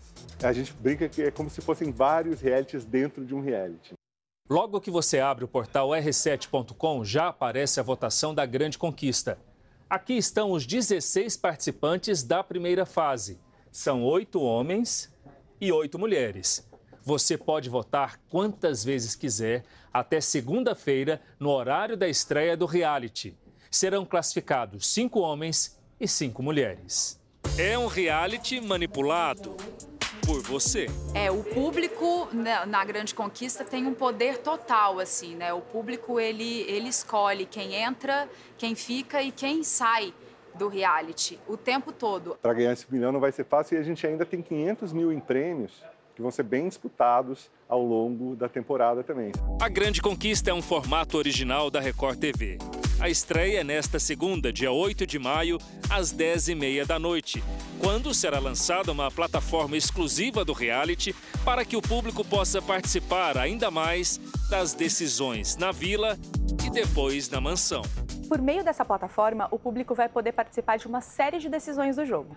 Vai ajudar a definir punições, ajudar a definir prêmios e também alguns comentários que o público deixar ali, os confinados vão ter acesso. Então é a primeira vez também que existe essa interação tão próxima entre público e que tem, quem está dentro do confinamento vivendo a realidade do jogo. A gente também está de olho o tempo todo no Reino Unido, onde acontece a coroação histórica, um momento que vai para o livro de históricas. Vamos voltar ao vivo para lá, porque nesse momento acontecia, né? A gente vem mostrando para vocês ao vivo, aconteceu o cortejo até o palácio. Paula Raposo, nossa comentarista hoje aqui no Fala Brasil, edição de sábado, tem mais detalhes, vai nos contar. Agora, duas da tarde lá, é isso, Paula? O que, que acontece nesse momento? Sim, agora são duas da tarde, duas da tarde, horário local de Londres. É, a gente está esperando o momento tão esperado que é a aparição da família real na sacada. Toda vez que tem um grande evento na família real, é na sacada que eles aparecem. São, é, são ocasiões sempre especiais, esparsas, raras, por isso tão valiosas. Essa tradição começou aí com a tataravó da Rainha Elizabeth II, a Rainha Vitória. Em 1851, ela, é, ela apareceu na sacada do palácio junto com outros membros da realeza e é aquele lugar ali é usado como uma vitrine, onde a, uma vitrine, onde a realeza realmente cumprimenta o público. É bem interessante também que nesse momento vai, a, sobre, vai ter o sobrevoo né, dos esquadrões de Força Aérea Real, do Exército Britânico e da Marinha Real. Eles vão sobrevoar o palácio, o palácio enquanto o rei Charles e a rainha Camila e outros membros da família vão acenar para o público. É realmente o momento que encerra e termina. O pessoal vai lembrar das, dos momentos das sacadas dos casamentos, quando Charles casou com Diane, fez o, deu um beijinho, deu um selinho ali na sacada. A mesma coisa com Kate e, a, e o William casando também ali, que eles aparecem depois que casam, dão um beijinho. É o único momento que a gente vê a família real é, fazendo uma demonstração de afeto assim físico publicamente com um beijinho na noiva. Com Harry e com Meghan também, eles foram à sacada e fizeram um beijinho ali. Então é um momento muito esperado. A gente não imagina que ninguém vá se beijar, tá? Mas eles devem aparecer ali devem acenar. Os netos, tanto da rainha Camila como do rei Charles, devem acompanhar. A gente espera então que tenha junto com o rei e com a rainha a princesa Anne que é aquela que eu mencionei, que estava a cavalo, responsável pela segurança é, pessoal do irmão, o rei Charles, o seu marido, Sir Timothy Lawrence, vai estar também na, confirmado para aparecer na sacada, o príncipe Eduardo, né, o Edward, e a Sophie, a esposa dele, a duquesa de Edimburgo, Edimburgo o duque de Kent, princesa Alexandra, duque e duquesa de Gloucester também estarão presentes, o que até onde a gente sabe, Harry não vai estar na sacada, infelizmente, porque como ele abandonou aí os seus deveres como príncipe, como membro ativo da realeza, ele não vai aparecer. Interessante também comentar o que é a hierarquia na monarquia. Tem o rei e a rainha, logo embaixo vem o príncipe e princesa, depois vem duque, duquesa, marquês, conde e visconde. A gente consegue ver neste momento essa imagem que inclusive chama a atenção da multidão, né, uhum. que está ali é, é, seguindo. A gente percebe que eles seguem em uma direção. Explica pra gente o que acontece. Aquelas outras imagens que a gente estava vendo agora há pouco da guarda são imagens do jardim do palácio, é uhum. é isso? Ali a, o público não tem acesso. Não, ali tá com muita segurança, ali realmente ninguém tem acesso, mas eles conseguem ver. Ó, aí ó, eles vão conseguir ver de frente, tá vendo? O público consegue ver de frente o, o pessoal uh, na, na sacada, né? A família real na sacada. distância, né? É, mas tem uma distância longe. Aqui assim parecendo, é, dá para ver que é longe. Olha ali, Happy and Glorious, felizes e gloriosos, escrito ali em azul. Aquilo lá não é um negócio que está sempre colocado. Eles colocaram para a coroação essa bandeira azul aí, que é o lema, o moto aí da coroação, felizes e gloriosos. Na verdade, isso aí resume o dia de hoje dessa coroação do rei Charles III. Daquela imagem do alto, desculpa, desculpa Adri, daquela imagem do alto a gente percebe realmente a distância que o público tá daí, dá a impressão que é um pouco mais perto, mas daquela outra imagem do alto a gente percebe que é realmente distante e mesmo assim, mesmo a uma certa distância, todo mundo quer estar tá ali para participar desse momento, que é um momento histórico, onde eles vão sair ali na, na sacada, no balcone, né? A família uhum. participando ali. O Harry, então, não participa e provavelmente não está nem ali no palácio, né? Olha, tivemos surpresas. A gente esperava que ele ia ocupar décima fileira, não era isso? Era o que se especulava, era o que todo mundo estava comentando na mídia, não só aqui no Brasil, como no mundo todo, a gente estava de olho. E no fim ele sentou na terceira. Ficou ali com os primos. Os primos não devem ir para o balcão, são só os membros mais importantes de primeira linha ali. Mas vamos ver, o rei Charles tem muito carinho pelo filho. o amor entre pai e filho é realmente é incondicional ali mas existe toda uma questão protocolar de que hoje ele não é um membro ativo, então ele não deve aparecer na sacada. Mas surpresas podem acontecer, por isso que a gente está de olho, né? Com certeza, Paula. E conta pra gente, essa despedida, esse, esse aceno para a população é, do balcão, seria a última etapa do rito dessa cerimônia de hoje? Sim, depois eles vão almoçar, né? Que eles já estão aí, que horas são lá? 11, 12, 13, 14, 2 da tarde já é hora de almoço. Na verdade, amanhã tem mais celebração, tem show de música amanhã, a gente tem informações a respeito disso também. Bastante coisas uh, acontecendo pro grande show. Daí é festa mesmo. Agora toda a parte é, mais cerimonial, protocolar, formal chega ao fim, agora é hora de celebrar.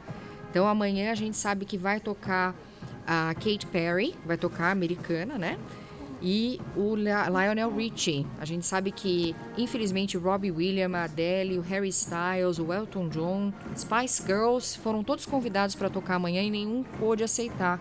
Pelo que a gente entende aí, esses artistas tiveram um conflito com a agenda no termos de a coroação, a agenda deles, então não conseguiram encaixar.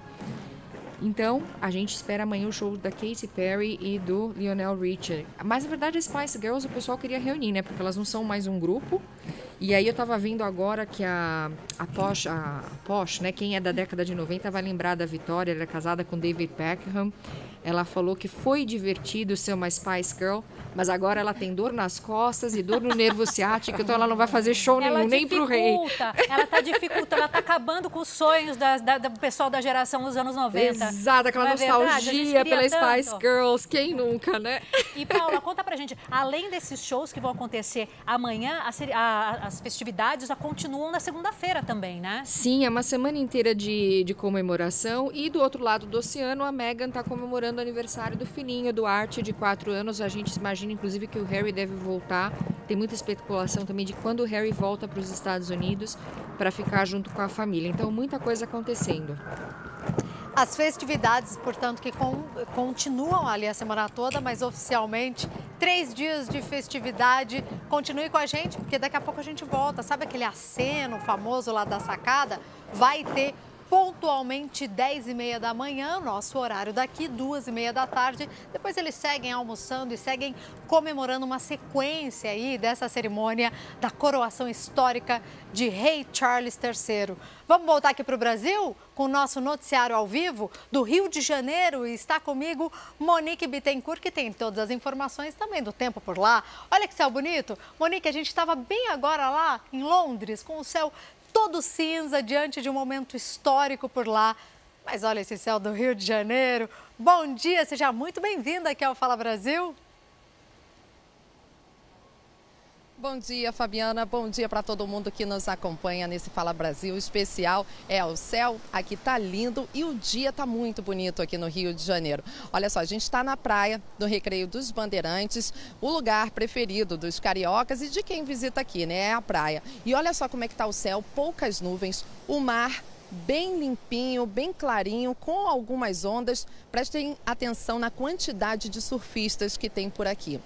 Isso porque o final de semana todo vai ser de sol, a gente já adianta isso. Vai ter sol no sábado, no domingo. A frente fria que estava passando pelo rio acabou se espalhando pelo mar, passou muito longe daqui e não foi suficiente para ter nenhuma queda de temperatura e nem trazer chuvas. Ou seja, esse final de semana não tem nenhuma previsão de chuva. A gente tem uma máxima prevista de 31 graus e a mínima de 17 graus. Nesse trecho onde nós estamos, ainda tem poucos banhistas, porque a água está bastante gelada. Quem está se aventurando mesmo são os surfistas. Lá na ponta da pedra, a gente já consegue perceber um pouquinho mais de gente já na areia, tomando aquele sol, né? Então o dia está muito bonito, não só para quem vai ficar na praia, mas também para quem vai dar aquele passeio, fazer uma atividade ao ar livre, quem mora no Rio de Janeiro e também quem está visitando aqui o nosso estado, a nossa cidade. No domingo, a previsão é a mesma,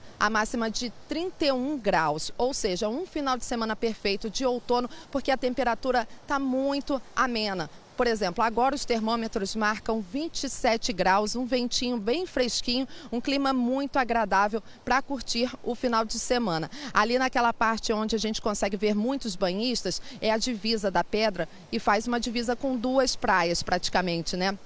Mas daqui a pouco a maré sobe e aquela faixa de areia já se esconde, ou seja, um dia maravilhoso para curtir aqui. Voltamos ao estúdio do Fala Brasil.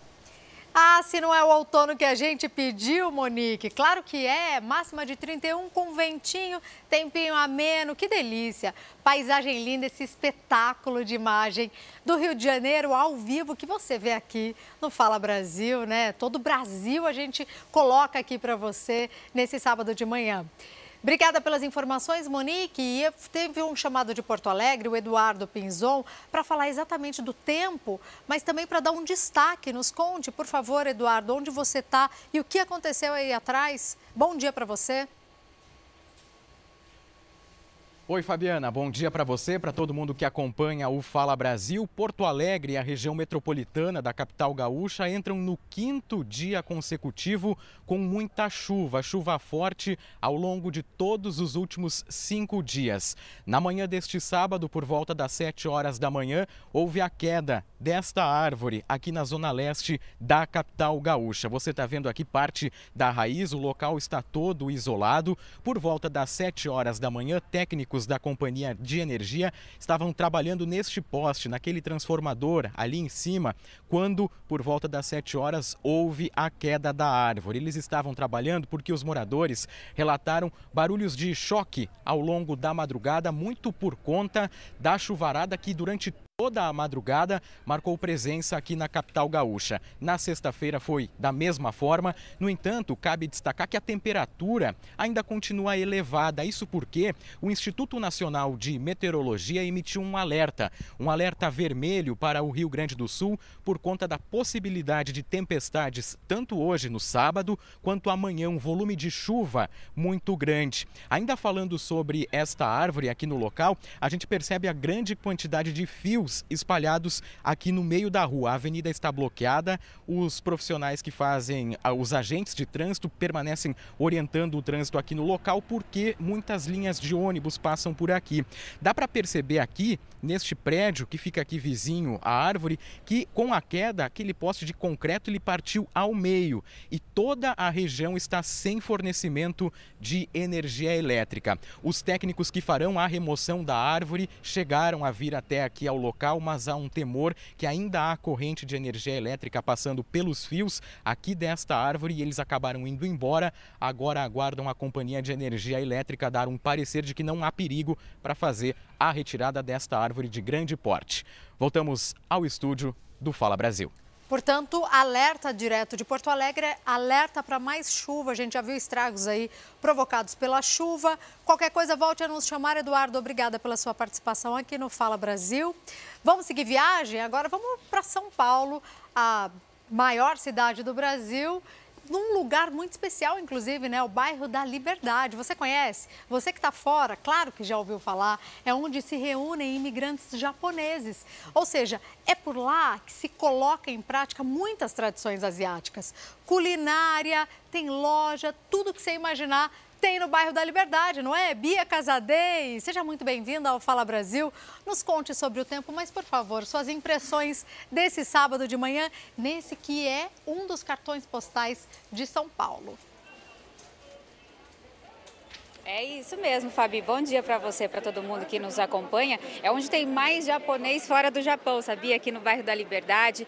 E o Japão já conquistou os brasileiros há muito tempo, né? E eu tô aqui, Fabi, hoje eu vim conhecer a feirinha que tem todo sábado e domingo aqui no bairro da Liberdade, no centro de São Paulo.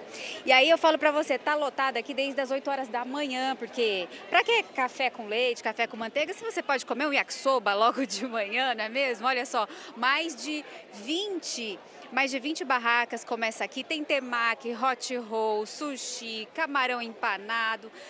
Quem gosta de, de comida japonesa vem aqui nessa feirinha que vai hoje até às seis da tarde. Amanhã tem de novo, começa às oito da manhã, vai até às seis horas da tarde, com mais de 20 barracas para você se, se esbaldar aqui de comer comida japonesa. E também tem as lojas do bairro da Liberdade que já estão abertas também, que daí tem tudo da cultura oriental, né? Decoração, maquiagem. Então, assim, ó, vale a pena. E aproveitar esse clima. Agora sim, Fabi clima tá gostoso, tá ameno, mas a previsão é de sol, sol e calor sem previsão de chuva. Por enquanto, o sol ainda tá bem tímido ali, ó, escondido, mas tá gostoso para passear porque tá um clima bem agradável e a máxima hoje chega aos 28 graus e mínima de 18 graus. Não chove, não tem previsão de chuva para esse fim de semana.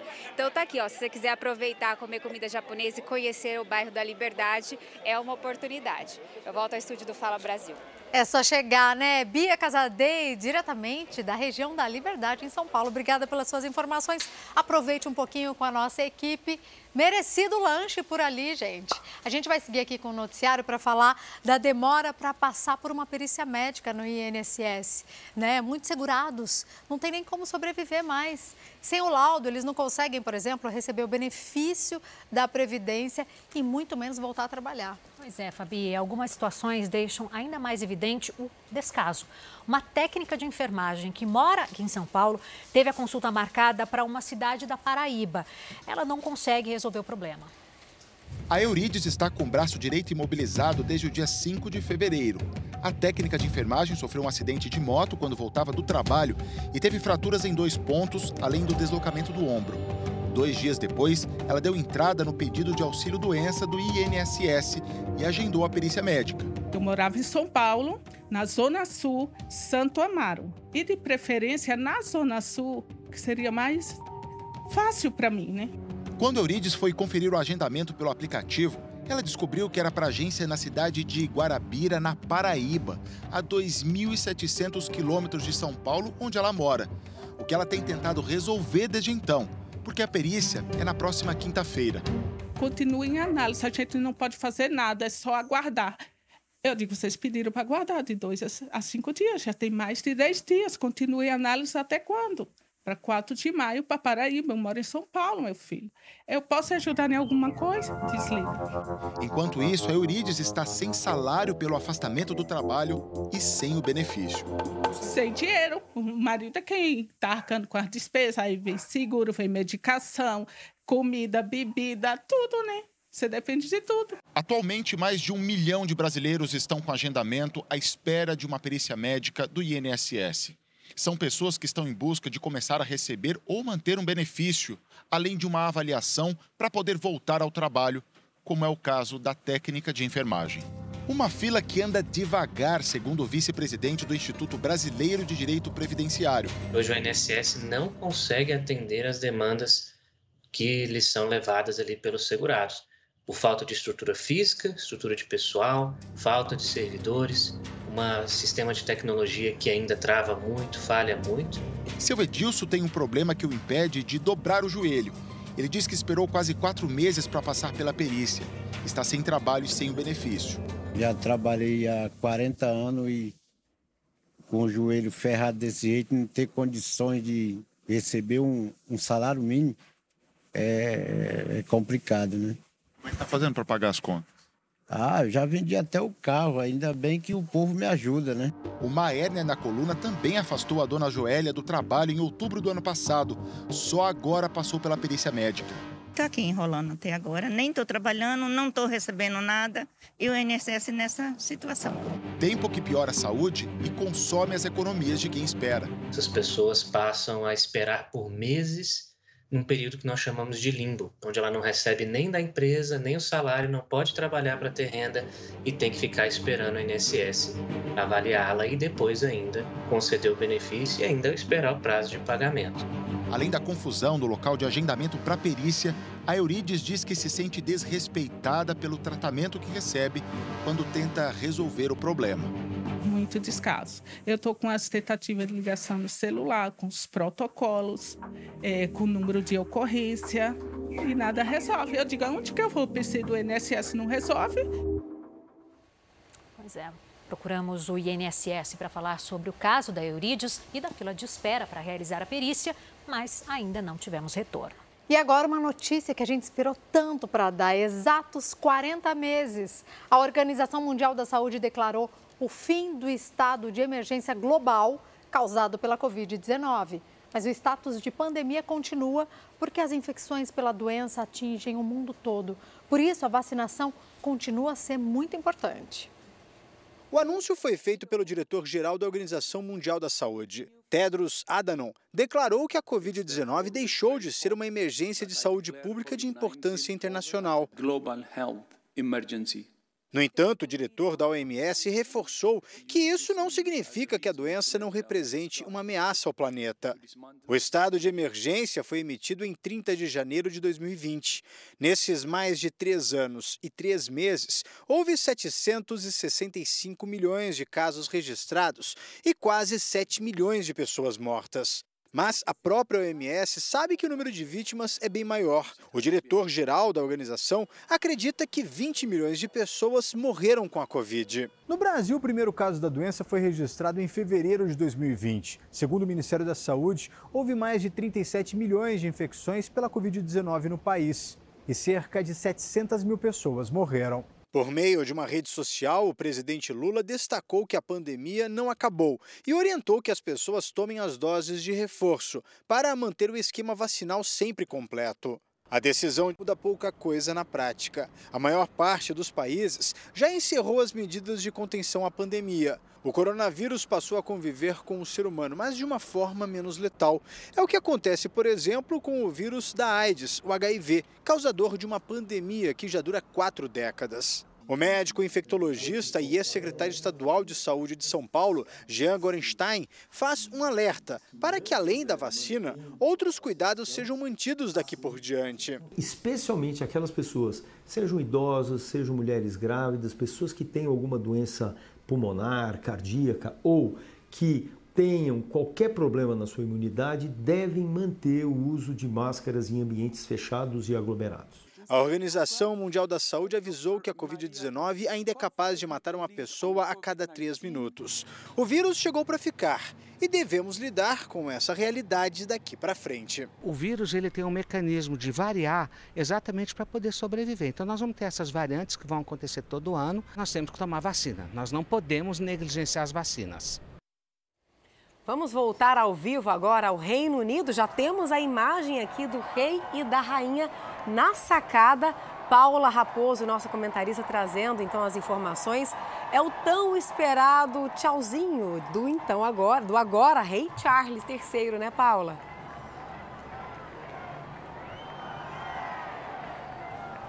Paula vai trazer para a gente as informações agora às 10h27 da manhã. A gente conseguindo ver as imagens da sacada, né? Agora, duas da, da, tarde lá, né? Duas, Duas, da tarde lá horas e e 27 minutos. Né?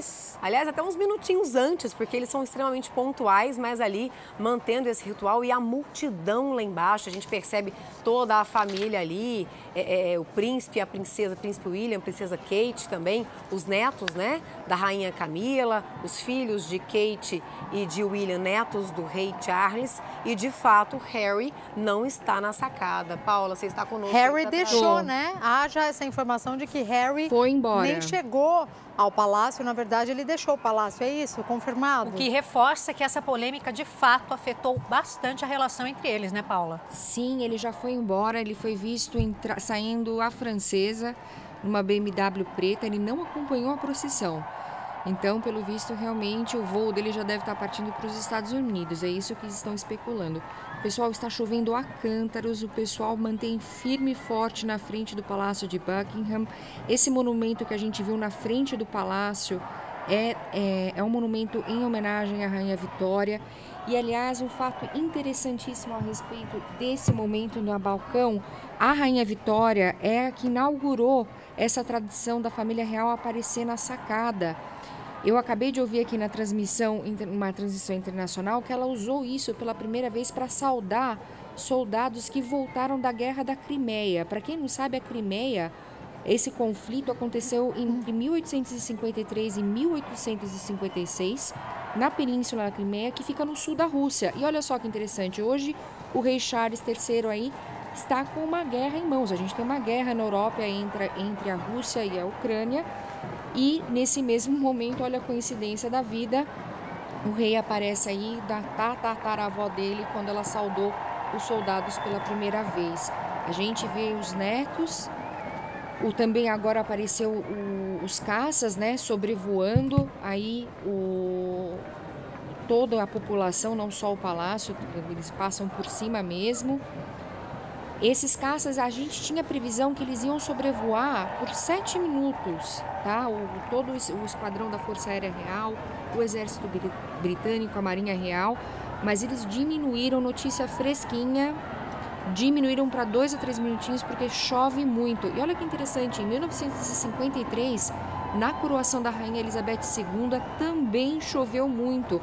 É um dia, era um dia que deveria ser um dia de verão, né? E foi um frio danado. Paula, gostaria que você contasse para a gente um pouquinho sobre a importância desse momento para o povo britânico, né? Momento do aceno do rei Charles III, da rainha Camila, agora coroados, né? Ele que já era rei desde a morte da rainha Elizabeth, mas agora oficialmente coroado rei eh, da Inglaterra. Gostaria que você contasse para a gente então a importância disso, como o povo britânico se sente nesse momento do aceno para eles. A gente viu agora há pouco também a imagem daquelas fofuras, né? Da Charlotte e do Louis, que são os filhos filhos do príncipe William e da princesa Kate. Eles também estão aí na sacada acenando para o povo britânico. Conta para gente um pouquinho, então, o que significa esse momento para o povo britânico.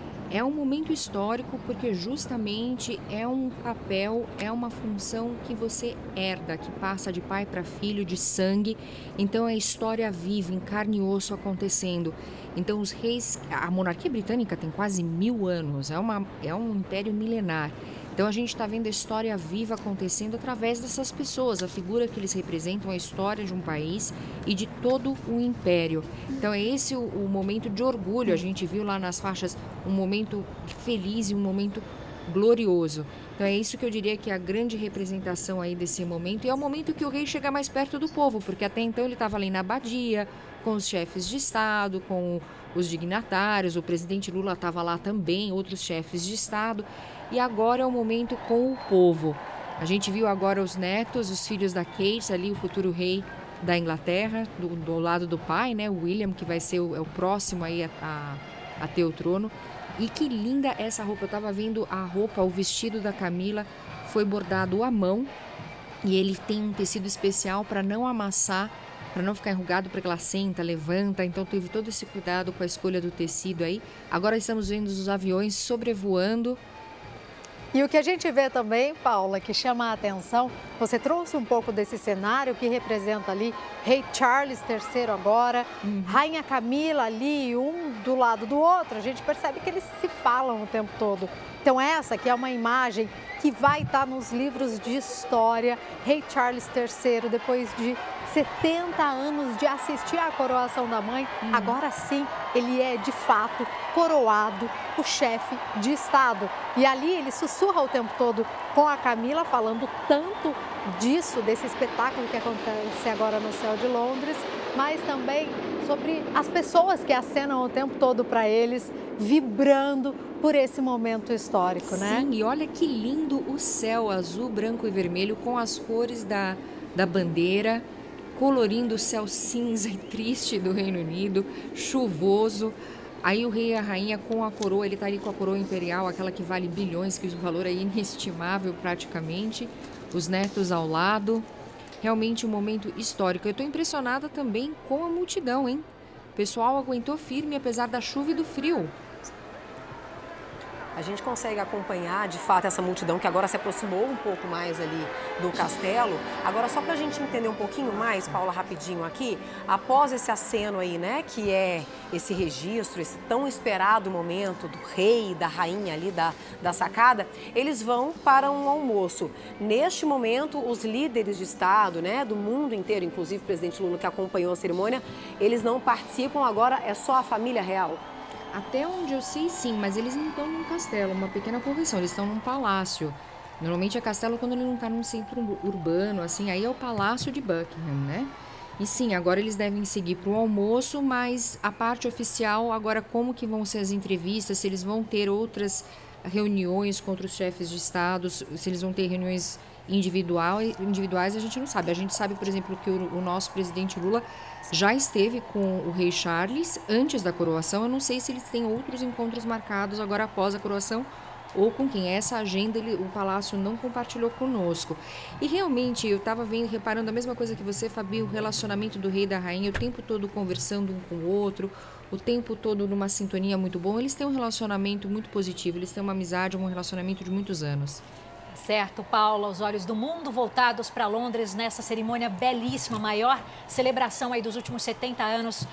E você acompanhando tudo ao vivo aqui no nosso Fala Brasil. Adriana, ela até falou, ela comentou sobre o presidente Lula. O que, que a gente sabe nesse momento? Que ele volta ali para o hotel, inclusive onde o Fara está muito bem posicionado.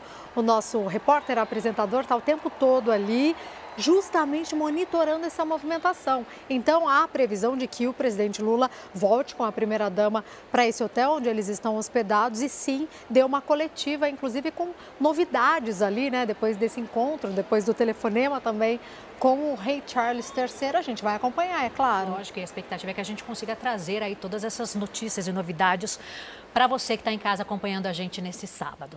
E olha só, de vilã há uma figura que aos poucos vem se popularizando entre os britânicos. Essa é a história da nova rainha Camila Parker. Tá preparado? É pivô da separação entre o novo rei Charles III e a princesa Diana. Camila se engajou em trabalhos sociais para conquistar parte da simpatia dos ingleses. De vilã preferida dos tabloides, a protagonista da realeza. Camila Parker Bowles, por décadas apontada como pivô da separação de Charles e Diana, chegou onde muitos duvidavam ser possível. Rainha da Inglaterra. Quando o romance de Camila e Charles veio à tona no início dos anos 90, ela passou a ser uma das mulheres mais odiadas do país. A situação piorou em 1993, quando uma conversa íntima dos dois vazou na imprensa. Demorou poucos meses para que ela se divorciasse do marido. Charles fez o mesmo um ano depois. Quando finalmente o casal assumiu o relacionamento, a imagem de Camila passou a ser trabalhada por profissionais da família real. E as demonstrações públicas de carinho entre eles foram determinantes para o casal cair nas graças dos súditos. Camila e Charles só se casaram oficialmente em 2005, já perto dos 60 anos. Fontes próximas à rainha consorte dizem que ela nunca agiu para mudar a opinião dos britânicos, mas deu tempo ao tempo e sempre esteve ao lado de Charles. Hoje, Camila é considerada uma conexão estratégica entre a família real e o mundo aqui fora. Este homem acredita que eles têm uma grande história de amor que resistiu a muitas dificuldades. As turbulências os uniram ainda mais, diz ele. I think it just created a stronger bond. Ela é o amor da vida dele. No final, Charles estava certo. Camila sempre o apoiou, diz esta britânica. She was the love of his life, so it's lovely that he has her. Camila é lembrada pelos trabalhos de caridade. Desde 2001, é presidente da Sociedade Nacional de Osteoporose, problema que afetou a mãe e a avó dela. Recentemente, lançou um livro sobre o assunto para ajudar as mulheres a se prevenirem. E já foi premiada pelo trabalho de conscientização sobre a doença. A coroa trouxe mais responsabilidades para Camila, que tem 75 anos. Mas ela demonstra ter energia suficiente para o posto. O maior desafio parece ter sido passar de vilã a mocinha, num reino cheio de regras e tradições. De volta com notícias aqui do Brasil. Pela quinta vez, o ministro Alexandre de Moraes, do Supremo Tribunal Federal, manteve a prisão do ex-ministro da Justiça e ex-secretário de Segurança Pública do Distrito Federal, Anderson Torres. Quem tem os detalhes ao vivo para a gente, direto de Brasília, é a Narla Guiar. Narla, bom dia para você. Oi, Manu, bom dia. Bom dia a todos que acompanham o Fala Brasil. Alexandre de Moraes não concordou com os argumentos da defesa, que alegou a necessidade de Torres ser transferido para um hospital penitenciário porque estaria sofrendo problemas psicológicos. O ex-ministro está preso há mais de três meses por suspeita de omissão nos ataques às sedes dos três poderes no dia 8 de janeiro, aqui em Brasília. Alexandre de Moraes autorizou que ele receba a visita de 38 senadores aos finais de semana, mas negou a visita de dois senadores, Marcos Duval e também Flávio Bolsonaro, por terem ligações com as investigações sobre o caso. Em outra decisão, Alexandre de Moraes autorizou que mais 40 presos suspeitos de terem participado desses atos de vandalismo sejam soltos, mas com uma série de restrições, entre elas o uso de tornozeleira tornozeleira eletrônica. Outros 253 acusados permanecem presos. Voltamos ao estúdio do Fala Brasil. Obrigada, Narla, pelas suas informações. A comissão de inquérito parlamentar que investiga os ataques aos três poderes em 8 de janeiro está mais próxima de começar. O presidente do Senado, Rodrigo Pacheco, negou o pedido da oposição que pretendia mais uma vaga na CPI, o que pode abrir espaço para que o governo tenha maioria na comissão. O líder da oposição no Senado, Rogério Marinho, já disse que vai recorrer da decisão de Pacheco à Comissão de Constituição e Justiça. Houve uma clara é, uma clara manobra regimental dentro do, do, do, do entendimento dos partidos que fazem a base governamental, com receio é, de que, de alguma forma, nós tivéssemos a preponderância, é, ou pelo menos o equilíbrio nesse processo que todos nós desejamos de investigarmos efetivamente o que ocorreu no dia 8. Para o governo, a decisão de Pacheco é correta. Na nossa avaliação, acertadíssima. Vamos ter uma maioria, queremos ter o presidente e o relator.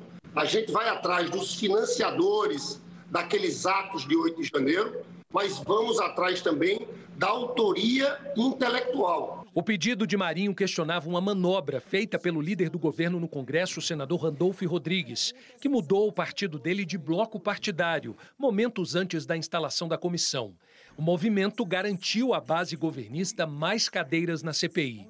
A rede, partido de Randolfo Rodrigues, fazia parte do bloco Democracia e migrou para o bloco Resistência Democrática. Com isso, os dois grupos garantiram 12 vagas na comissão, seis para cada um. A oposição terá direito a quatro cadeiras. Ao todo, o Senado tem direito a 16 cadeiras na CPI. Na Câmara, que também tem direito a 16 lugares na comissão, uma decisão do presidente Arthur Lira não permitiu que o Partido Novo tivesse uma cadeira e abriu mais uma vaga para o PT. O Novo decidiu questionar a decisão no Supremo Tribunal Federal. O ministro Luiz Roberto Barroso será o relator. Pelo menos por enquanto, o cenário costurado nos bastidores deve garantir maioria governista na CPI. A oposição espera que a instalação da comissão seja feita já na próxima semana, o que dará início a uma nova disputa. Quem serão os parlamentares indicados por cada partido e quem vai ficar com a relatoria da comissão? Pesquisa do Instituto Real Time Big Data revela as intenções de voto para a Prefeitura de Palmas, no Tocantins. Se a eleição para a Prefeitura Municipal de Palmas fosse hoje, na pesquisa estimulada, a professora Jana de Valcari, do PL, teria 22% dos votos. Carlos Amasta, do PSB, 14%. Eduardo Siqueira, do União Brasil, 11%. Júnior Gel, do PSC, 9%. Vilela, do PT, 6%. Júnior Mariano, do PDT, 2%. Nulo ou branco, 14%. Não souberam ou não responderam, 22%. O Instituto Real Time Big Data ouviu 1.500 pessoas entre os dias 4 e 5 de maio. A margem de erro é de 3 pontos percentuais para mais ou para menos. O nível de confiança é de 95%. Amanhã, 15 para as 4 da tarde, tem estreia da segunda, te segunda temporada perdão, de Casais em Apuros, que promete desafios ainda mais insanos. É no Hora do Faro. Um, vai. dois, três. O primeiro episódio da segunda temporada de Casais em Apuros está na área. Hora da gente conhecer os três casais dessa temporada. Carol Nakamura e Guilherme Leonel. Eu vim para dormir aqui, agora Não, você que tem aqui, eu vou dormir aqui. Vamos dormir ali. Elisa Fagundes e Adson Neri. Pelo menos eu quero ganhar um casal estrela. Qualquer coisa que você para competir, quer ganhar. Lide Lisboa e Chaya. Ou vai ou desengata. Ou vai borracha. Amanhã, 3 e 15 da tarde, tem cheiro de sufoco no ar. Os maiores perrengues da vida deles. Tá vendo o que, que deu? Me lasquei. Hora do Faro. Agora eu vou te convidar a acompanhar um relato da vida real. Uma mãe, moradora de Embu das Artes, na Grande São Paulo, entrou em contato com a produção da Record TV para pedir uma ajuda. É que o filho dela tem 13 anos e aí todos os dias precisa caminhar 3 quilômetros para ir e para voltar da escola. E olha, é um baita caminho difícil. Pois é, ele enfrenta estrada de terra, lama, ladeira.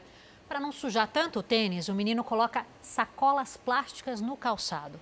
Todo esse perrengue é porque o jovem não consegue o transporte escolar disponibilizado pela prefeitura. É na casa simples com poucos recursos que Riquelme arruma a mochila. Se certifica que não está esquecendo nenhum material. Afinal, não dá tempo de voltar para buscar nada. Ele calça um dos dois pares de tênis que tem. O calçado branco não ficará limpo por muito tempo. Nas mãos, duas sacolas plásticas, que já já você vai ver para que serve. O garoto sai de uma área rural em Embu das Artes, na Grande São Paulo, e precisa chegar na escola que fica neste outro ponto. São três longos quilômetros, cheios de desafios.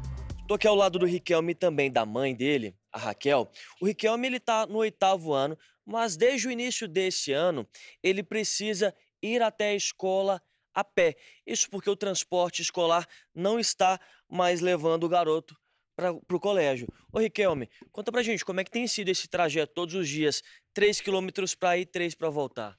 Aí sofrido ter que ir e voltar, às vezes tá sol, às vezes tá chuva. É, chega na escola cheio de barro, cheio de terra. Aí quando volta chego cansado, chego cheio de barro, aí tem que limpar o tênis também. Aí todo dia é essa mesma coisa, desde o começo do ano. Aí eu falei para ele, filho, vamos fazer assim.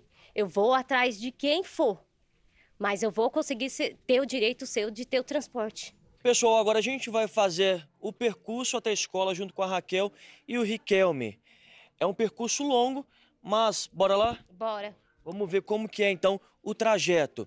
A gente já começa por este ponto, não é a pior parte, né? Não, a pior parte ainda tá por vir. E agora vocês vão entender por que, que o Riquelme usa sacola. Riquelme, vem um pouquinho mais para cá, pra gente poder mostrar. É aqui que você geralmente coloca a sacola? Isso. Aí eu coloco para passar na lama. Para não sujar o pé, né? Não danificar tanto o tênis, não chegar na escola com o pé tão sujo assim. Nesse momento, outros estudantes também vão passando por aqui, todo mundo com muito cuidado, estão voltando para não sujar realmente o pé. Então fica dessa forma, né? Vamos seguir caminho então. Você vai com a sacola, eu vou sem mesmo, mas eu devia ter trazido a minha também, viu, Riquelme? Vamos mostrar como que ficou o estado da minha bota. Olha só. Aqui você tira a sacola. Tira a sacola, mas do mesmo jeito. Olha só, a sacola só amenizou, né? Não impediu de sujar. Vou mostrar para vocês, pessoal. Sim, olha só como que ficou o estado da sacola. Mas a gente está na metade do caminho agora, está no começo tá ainda. no começo ainda. Tá no começo. Vamos lá, pessoal. Vamos até a escola com o Riquelme, minha mãe. Vamos lá. Pessoal, o Riquelme estava me falando que o sonho dele é ser jogador de futebol. Mas ele sabe, né, Riquelme, que para ser um, um bom atleta tem que ter o quê? Tem que ter estudo escolar. Tem que ter estudo. Mas nessas condições está sendo difícil, né? É, bem difícil. No percurso agora, eles precisam ficar bem atentos, desviar dos caminhões, dos carros, porque vai ficando difícil pela movimentação. Se antes era a estrada, o barro, as condições do caminho, agora é o, o movimento que é bastante intenso. O Riquelme que a atenção é redobrada, né? É, tem que prestar bastante atenção. Perigoso também, né? Também. Essa é a última ladeira. Eles já me adiantaram aqui. Já tá cansada? Sem fôlego já. E você, Riquelme, tem fôlego ainda ou você já tá no preparo físico? Já tenho fôlego ainda. Já tá acostumado, né? Fazendo esse percurso todos os dias. Eu que não tô acostumado, meu amigo. Tô até sem ar já. Depois de caminhar por aproximadamente 3 quilômetros, a gente tá chegando em frente à escola, finalmente. Cansado? Cansado. Demais. Raquel, cansada? Muito. E a gente vai chegando aqui, a gente observa os transportes escolares. Tem uma aqui, tem outros veículos por aqui também. A gente vai mostrar onde é a entrada da escola. É esse percurso todos os dias. O Riquelme, eu confesso para você que eu tô bastante cansado. A gente fez a, a vinda para a escola, né? Depois tem a volta. Tem a volta ainda. Conversamos com um dos motoristas que faz o transporte até a região do Riquelme. O pessoal homologado, né, que é liberado para a gente transportar, a gente transporta, é o que a gente pode transportar, né? Que eu já expliquei para ela agora, assim, não tem o que fazer. A gente não pode é, levar uma criança que não é homologada, né? Senão, de repente, acontece alguma coisa, aí a responsabilidade é nossa. Conversamos com uma funcionária da escola, que é responsável pela lista do transporte. Ela não soube explicar de forma clara o motivo que impede Riquelme de usar a van pública. Se o filho dela está numa outra escola, ela se muda para cá, ela tem esse direito para se mudando de endereço para cá. Uhum. E quando é mandado pela diretoria de ensino, a, própria, a gente consegue na hora. Quando é indicado pela diretoria de ensino, não é a vontade dos pais. A mulher tenta amenizar a situação, dizendo que tem alunos que moram ainda mais longe. Eu só quero que eles vejam o que resolve para ele ter o direito. Entendeu? Eu Mas só tenho isso, mais, mais nada. alunos na mais longe que você até. A conversa não teve resultado. Riquelme continua sem acesso ao transporte escolar público. No dia seguinte, vai ter que fazer o percurso novamente. Mesmo com os obstáculos e os pés sujos, ele vai continuar caminhando para que, através do estudo, possa mudar a realidade em que vive. A caminhada para um futuro melhor, né? Nós entramos em contato com a Prefeitura de Embu das Artes, mas até agora não obtivemos retorno. Agora é hora de viajar. O Álvaro Garneiro nos mostra um pouco da Etiópia, um país que fica na região conhecida como Chifre da África. Construções antigas, muitas histórias e uma vida noturna intensa. Vamos ver. Como é que um dia que começou em uma exploração nas antigas construções de Lalibela termina assim? Comigo dançando e cantando. Mas, antes de sabermos como isso aconteceu, eu vou conhecer uma feira a céu aberto, um dos muitos comércios populares que movimentam a economia da Etiópia. Na verdade, é uma feira de venda, mas também de troca de produtos e animais. Os frequentadores são agricultores locais que trocam objetos e comida por outros itens. Todos eles, como estão muito envolvidos com a agricultura, cana, cebola, vêm, sentam aqui nesse morro e começam a vender ou trocar os seus produtos. 90% do produto interno bruto da Etiópia vem da agricultura e 80% das famílias locais têm na produção agrícola a sua maior fonte de renda. Essa seção aqui de especiarias tem um aroma espetacular. Isso aqui eles usam no ritual do café, para dar aquele, aquela fumaça. Olha isso, que espetáculo!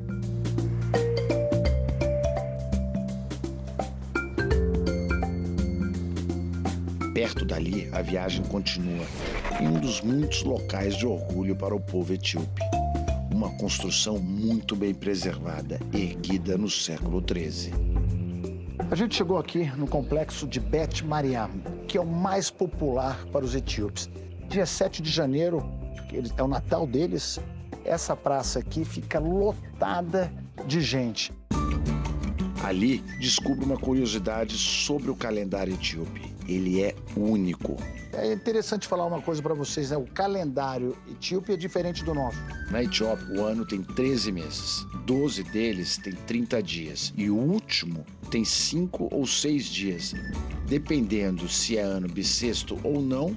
Ou seja, em boa parte dos países, o ano é 2022. Lá na Etiópia, o ano atual é 2014. Bet Marian é único também. Por ser tão importante para os moradores, ele recebe uma cobertura especial que protege dos efeitos do sol e da chuva e do vento. Isso aqui é uma suástica?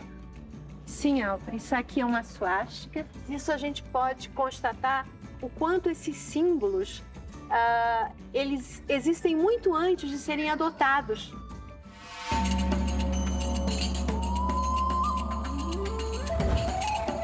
Os detalhes da construção estão bem preservados. Lá dentro, os tetos e paredes são pintados e entalhados diretamente na pedra. Parece madeira, mas é pedra mesmo.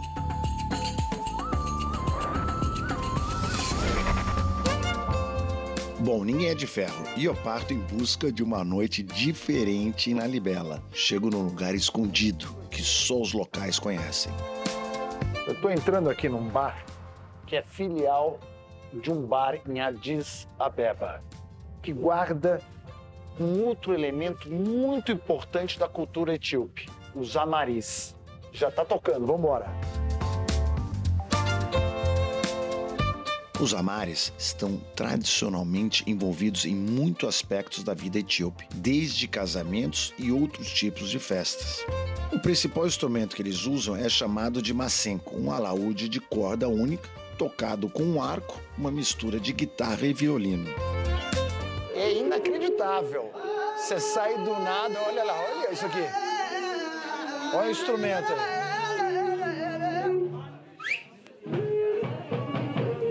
Very good. Olha, o cara é espetacular.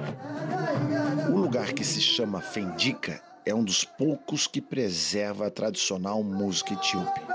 As paredes são enfeitadas com pinturas e desenhos que retratam o dia a dia do povo. Os amaris fazem parte da cultura desde o século XV. No Brasil, eles podem ser comparados com os nossos repentistas. Vão de mesa em mesa, criando rimas improvisadas sempre com bom humor e a plateia retribui na hora. Esse favor geralmente é respondido em espécie, premiando o artista em dinheiro colocando uma nota na testa, como ele estava agora. Vamos ver se esse cantor é bom mesmo de improvisação. Ai, Brasil! Ai, Brasil! Advaru! Welcome, Advaru! Alvaro, yes. Advaru! yeah. Bravo, bravo! Bravo, bravo! A batida do tambor e a cantoria são contagiantes. Eu até me arrisco na dança.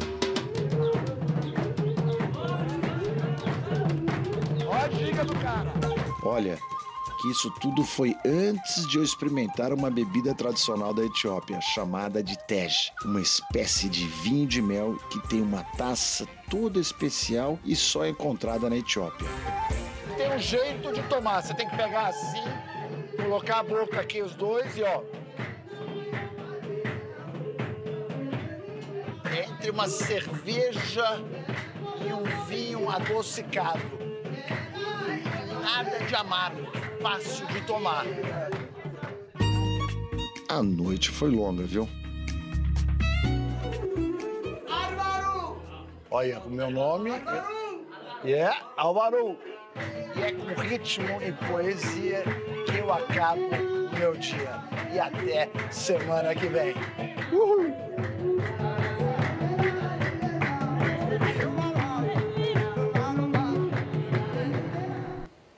E daqui a pouco, logo depois do Fala Brasil, tem The Love School, a escola do amor. Ela sofreu no passado. Se eu viesse conhecer alguém, casar, namorar, eu iria fazer aquela pessoa sofrer igual eu sofri. E se tornou uma agressora no presente. Nossa casa começou a parecer um filme de terror. Saí correndo e dei uma voadora nele. Daqui a pouco, não perca, ao vivo. Ela puxou uma faca e foi pro meu pescoço. Aí eu pensei, vou morrer. Ele passou 365 dias apanhando e era eu que batia nele. Na Escola do Amor. Um dos mistérios do quadro mais famoso do mundo está sendo revelado. Um historiador detalhista alega ter descoberto o cenário da Mona Lisa. E ele só chegou a essa conclusão graças a uma ponte que aparece ali, ó, bem ao fundo da pintura de Leonardo da Vinci. Segundo Silvano Vincetti, trata-se da ponte Romito, na pequena cidade de Laterina, situada na Toscana. A descoberta deve atrair milhares de turistas para a cidade de pouco mais de 3 mil habitantes. Mas quem deseja ver o quadro original não tem jeito. Precisa ir até o Museu do Louvre, em Paris. Linda visita, inclusive. No SOS Pet desta semana, Julinho Casares vai até a Serra da Cantareira, na Grande São Paulo, mostrar um projeto para lá de especial. Uma forma de terapia com animais da fazenda que ajuda centenas de crianças com deficiências motoras ou psicológicas. Além do contato com a natureza, os participantes ainda fazem muitas atividades de reabilitação. Você certamente sabe do poder terapêutico dos animais na transmissão de amor, cuidado, carinho. Mas hoje eu vim aqui para Mairiporã conhecer um projeto que faz um trabalho de terapia assistida com animais, como esse daqui, que não é um animal convencional, mas aqui eles também têm cachorro, Tem ovelha, tem tartaruga, cavalos, muitos animais diferentes e eles praticam bastante esse trabalho com crianças com muitos tipos de deficiência. A gente vai conhecer esse trabalho tão bonito, entender melhor como ele funciona agora no SOS Pet. Então, fica ligado.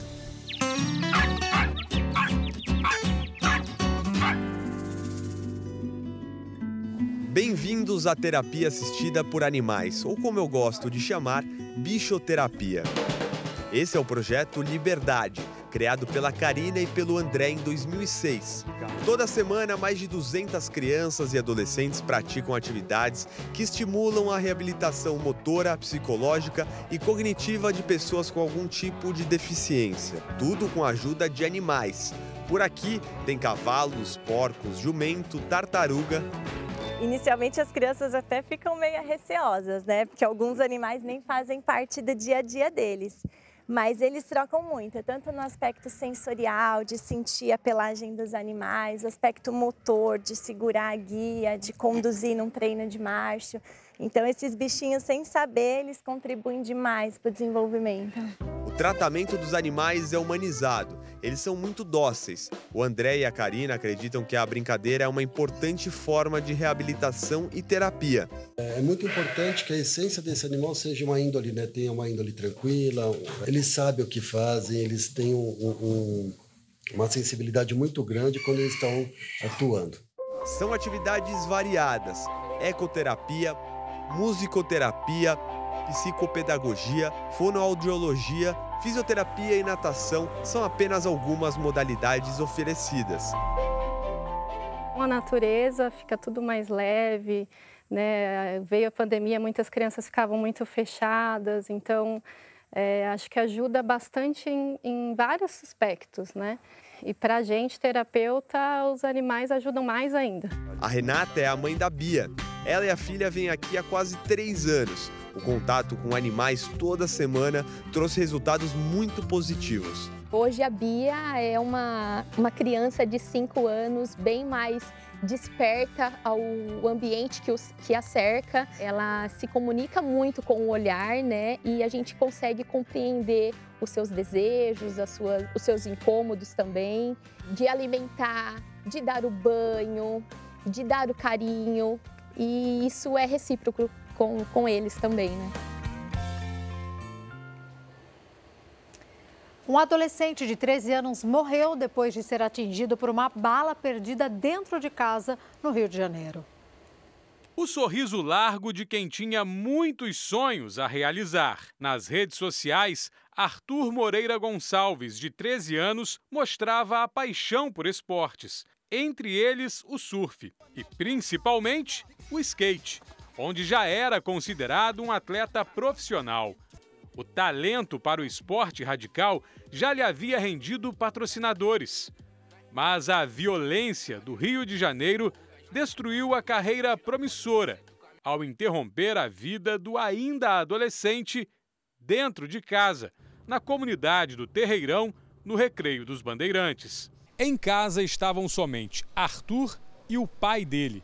O adolescente tinha acabado de chegar da escola quando foi atingido por um tiro no pescoço.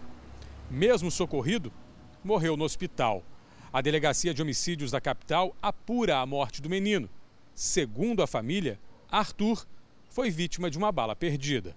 Na delegacia, o pai do adolescente foi consolado por amigos da família. Sem gravar a entrevista, ele contou que não havia tiroteio na comunidade. Disse ter escutado o barulho de um único tiro. E em seguida, percebeu que o filho estava ferido. Em nota, a Polícia Militar informou que não havia ocorrência de confronto no local. Que judiação. E olha, criminosos se passaram por passageiros para sequestrar um motorista de aplicativo em São Paulo. Policiais conseguiram libertar a vítima, que já estava sendo levada para um cativeiro. Dois homens foram presos e um adolescente apreendido. A polícia militar que fazia ronda na região estranhou o carro com os vidros escuros em local deserto.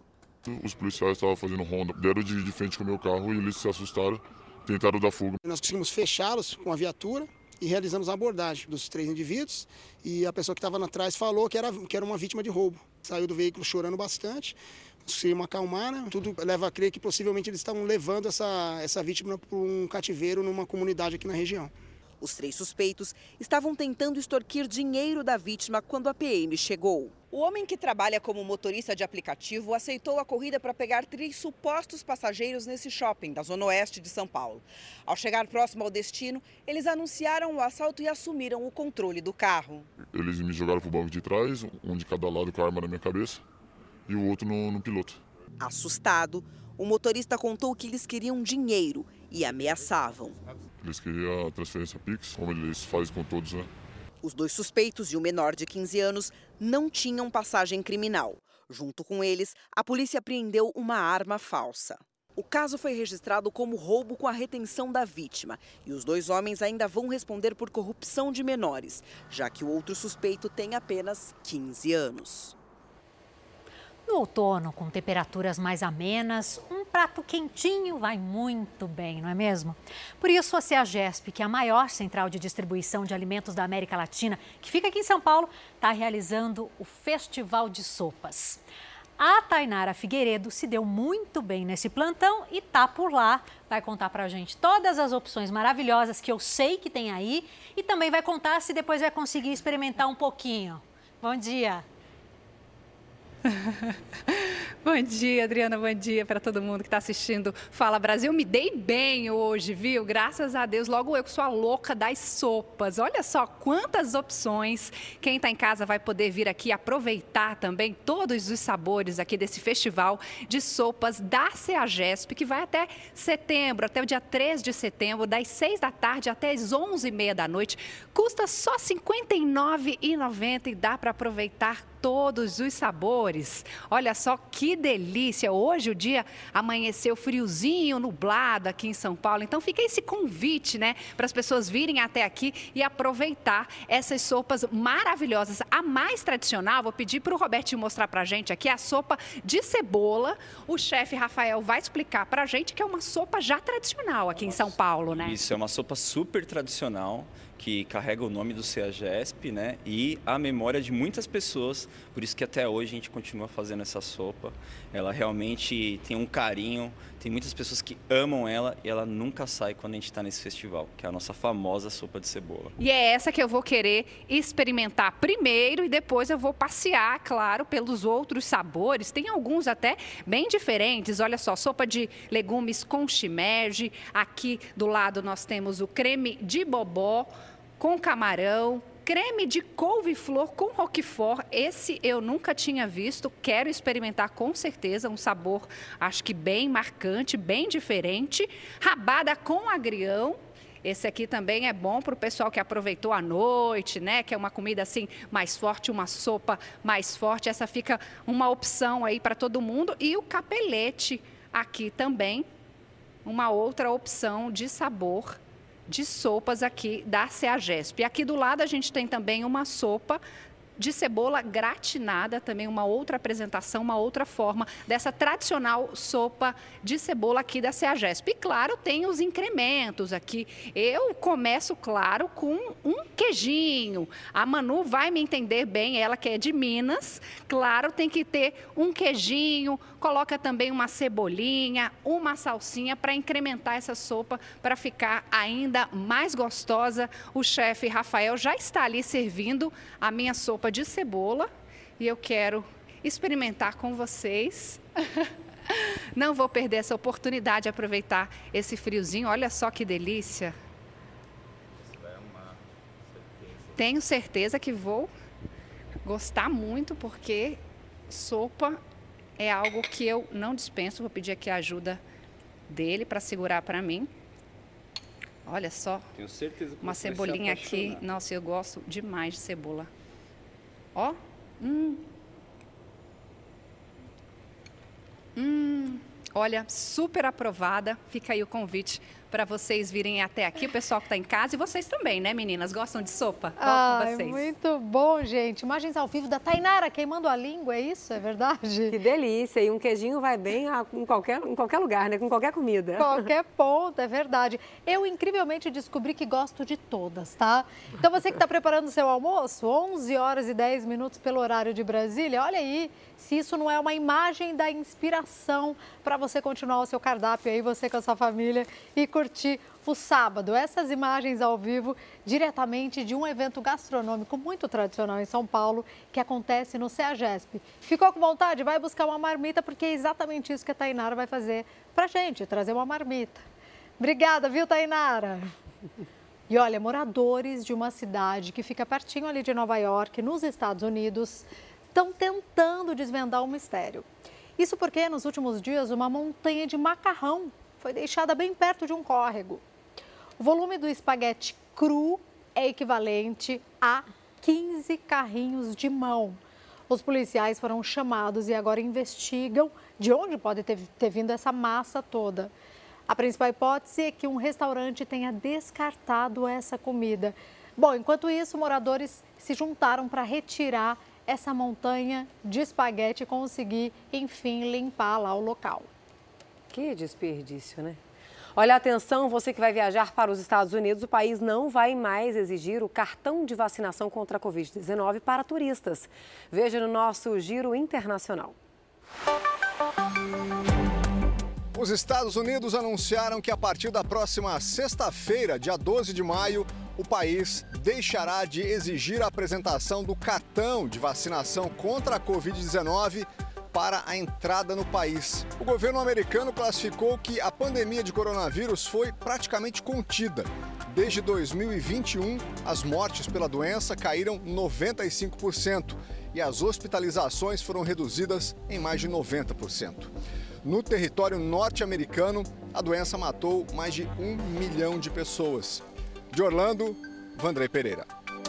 A China enfrenta uma grave crise de desemprego entre os jovens nas grandes cidades. A cada cinco jovens, um está sem trabalho. E a província mais rica do país ofereceu uma solução controversa: enviar 300 mil jovens para o campo por dois a três anos para encontrar trabalho.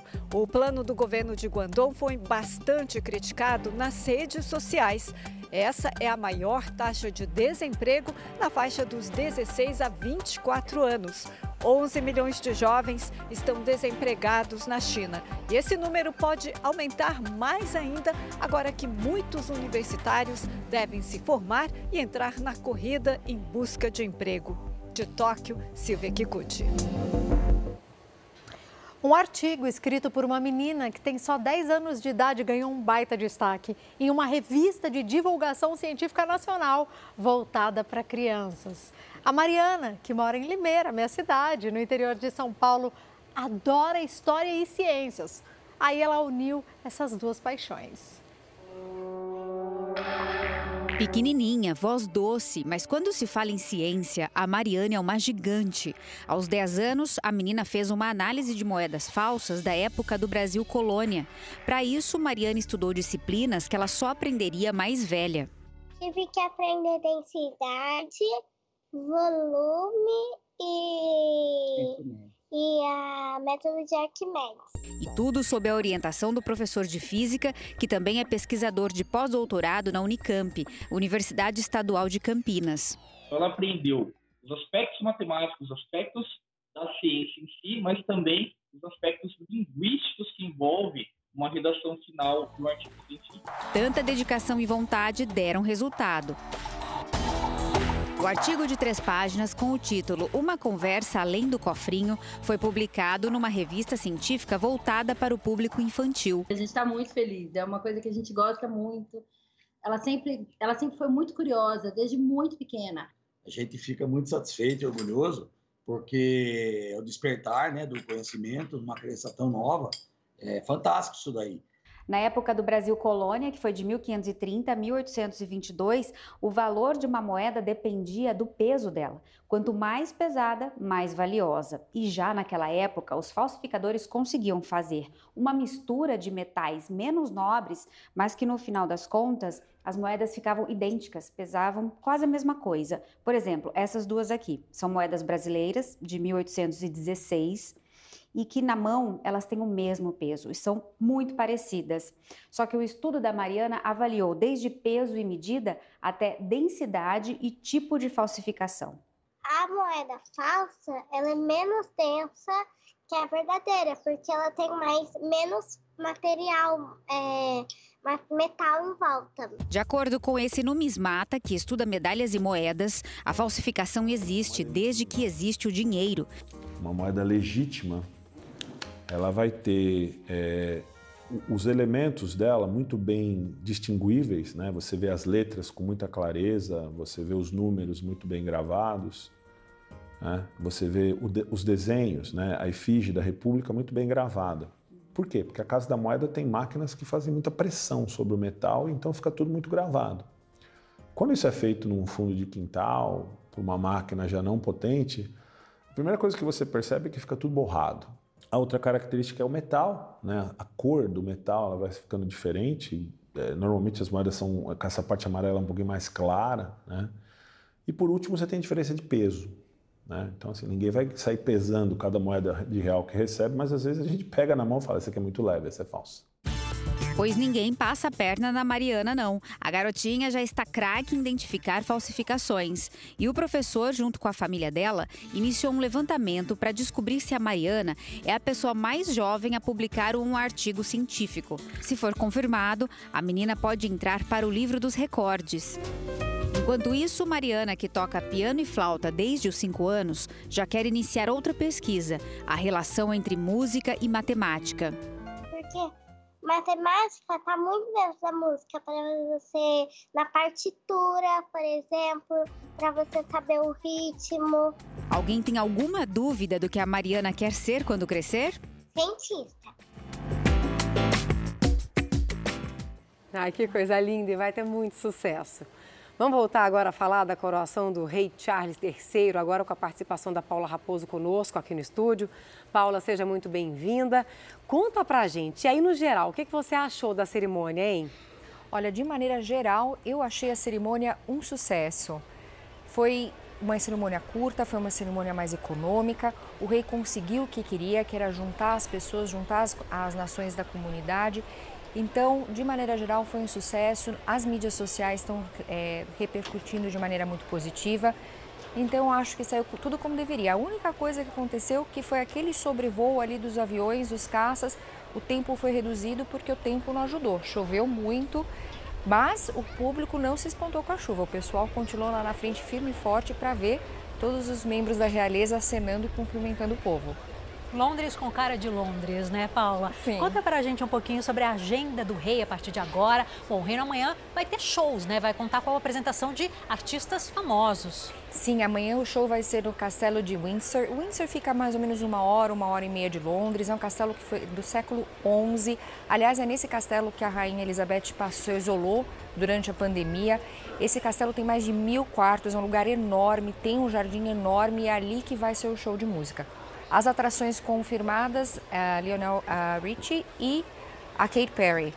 Todo mundo estava esperando que as Spice Girls, essa era a grande novidade, que elas iam participar, que elas iam entrar, fazer um show, mas como a gente, a gente confirmou anteriormente, elas, elas não se juntaram para fazer um show pela coroação, elas estão se sentindo muito velhas, com dor nas costas.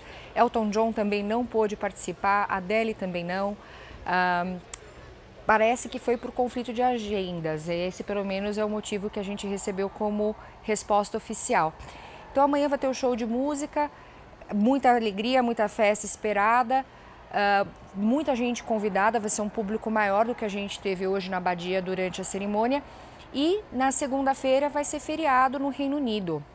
Ninguém trabalha, é hora de celebrar o, o rei está celebrando, está divulgando o grande almoço que ele chamou. Então é uma, Ideia de juntar pessoas de todos os lugares, em todas as localidades, se juntarem, almoçar junto. Ele está realmente promovendo almoços comunitários, não somente o almoço que ele mesmo vai promover. E sempre com esse voltado, com esse olhar ao seu legado, que é caridade, que é a importância do voluntariado. É esse aí o moto que a gente espera no início desse reinado do novo rei Charles III. Tá bom. Paula Raposo, que veio somar a nossa cobertura, né? Um momento histórico ali que você acompanhou nessa manhã de sábado aqui no Fala Brasil. Muito obrigada. Obrigada. Muito legal, né, Fabi? Obrigada, viu, Paula? Foi ótimo ter você com a gente, trazendo todas essas informações e curiosidades dessa celebração tão importante. Imagine você estacionar o carro no supermercado, fazer compras e quando chega com as sacolas, descobre que foi vítima de furto. Imagine o susto, a gente se coloca no lugar dessas pessoas, né?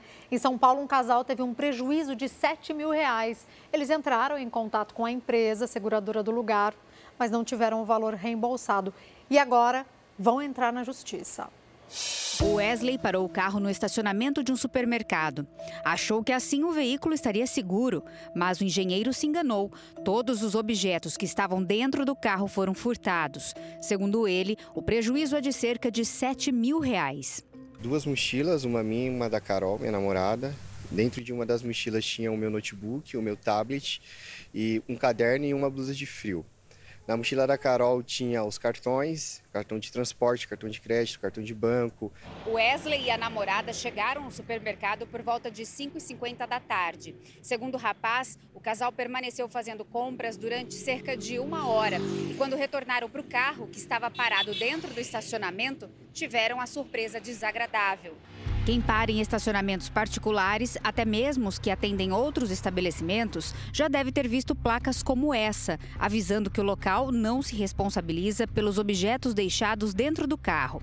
Para não deixar dúvidas, a advogada explica: esse aviso não tem valor legal e a empresa é obrigada a se responsabilizar pelo veículo. O estabelecimento em si, ele pode escrever em outdoor, ele pode escrever em pisca-pisca. Isso não é legal, porque presume-se que seja uma extensão do serviço prestado. Wesley registrou um boletim de ocorrência e, depois de um mês, recebeu uma mensagem do departamento jurídico do supermercado dizendo que, infelizmente, a seguradora informou que não cobre valores referentes a itens que estavam no veículo, somente o valor do carro. Indignado, Wesley procurou por um advogado. A gente acabou entrando com um processo, vamos pedir danos morais e materiais pelo todo o transtorno que o Wesley está tá passando. Por telefone, o gerente do supermercado disse que as imagens de segurança só podem ser disponibilizadas perante ordem judicial e que deveríamos procurar a seguradora do comércio. É eles que avaliam, eu não posso responder pela seguradora. Se a seguradora avaliou as câmeras, tudo direitinho, as imagens, são eles que respondem.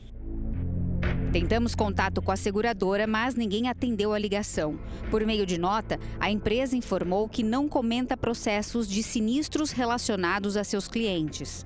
Mesmo tendo respaldo da lei, a advogada explica que é fundamental registrar um boletim de ocorrência você está alertando para a autoridade policial que ali tem um problema. Então, você está empoderando aquela autoridade para que aquela autoridade policial ela vá tentar não resolver o seu problema, mas coibir. Agora eu vou ter que começar a entrar no supermercado e tirar o step do meu carro e colocar no carrinho, porque senão eles vão roubar e o pessoal não vai me ressarcir.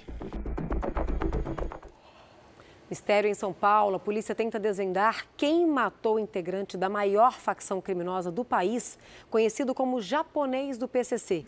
Ele foi encontrado morto dentro do próprio carro. Rafael Maeda Pires, de 31 anos, o japonês, morreu no estacionamento de um prédio comercial no bairro do Tatuapé, na zona leste de São Paulo. O corpo dele foi encontrado pelo zelador do local. Agora, japonês se junta à lista de nomes como Anselmo Santa Fausta, o cara preta, e o braço direito dele, o sem sangue. Segundo o Ministério Público, todos eles eram integrantes da maior facção criminosa do país, o PCC.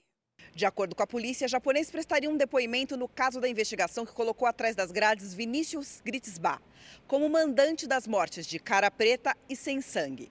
Segundo a investigação, o empresário teria recebido uma quantia alta de Cara Preta para lavar dinheiro do crime, mas passou a ser cobrado para devolver o valor e decidiu mandar matar o traficante. Japonês era suspeito de ter sequestrado Gritzbach para que ele devolvesse o dinheiro de Cara Preta.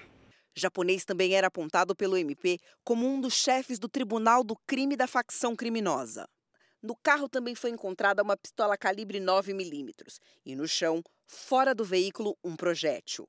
O caso foi registrado como morte suspeita. A polícia analisa as imagens do edifício e aguarda o laudo do IML. Mas até o momento, não está descartada a hipótese de que japonês tenha tirado a própria vida. E uma criança com deficiência, uma idosa com câncer passam por grandes sacrifícios, isso para conseguir chegar até o lugar ali de tratamento em São Paulo, porque não conseguem o transporte, que é inclusive garantido por lei. O Fala Brasil mostra o drama de quem não consegue o transporte especial oferecido pelo poder público. Carla espera uma vaga para a filha de 3 anos no transporte especial da prefeitura desde o começo do ano. A Manuela tem paralisia cerebral e precisa frequentar a ACD três vezes na semana. Eu não dirijo, meu esposo é caminhoneiro, a gente não tem como ficar indo de carro. A gente já gasta mais ou menos 100 reais semana de condução. Carro por aplicativo sai caro e quando a Carla consegue pagar, a maioria dos motoristas já cancela a corrida por causa da cadeira de rodas. E o direito da Manuela de usar o transporte continua sendo negado. O transporte especial é um serviço gratuito oferecido pela Prefeitura. Foi criado para atender pessoas com deficiência e mobilidade reduzida. Pessoas como a Manu, que não tem possibilidade de andar no transporte coletivo convencional. Então a Carla tem que levar a menina, já que ela não tem vaga no transporte especial, três vezes na semana na ACD. Para isso, a mãe pega um ônibus, um trem e um vagão de metrô. Um trajeto que ela leva uma hora e meia. Alguns ônibus têm um elevador. Mas se é um ônibus que não tem, aí você pede ajuda do pessoal e ergue na, no braço. De acordo com esse advogado, é obrigação do município providenciar o transporte para o usuário. As normas determinam que se quebre todas as barreiras existentes, ou seja, para que se promova a total acessibilidade àquela pessoa que tenha uma deficiência. A dona Damiana também não consegue usar o transporte especial a que tem direito. A idosa de 69 anos luta pela segunda vez contra um câncer no sistema digestivo. Ela precisa fazer quimioterapia duas vezes na semana. Fraca, depois de emagrecer 40 quilos, a aposentada anda com dificuldade e não consegue o transporte especial.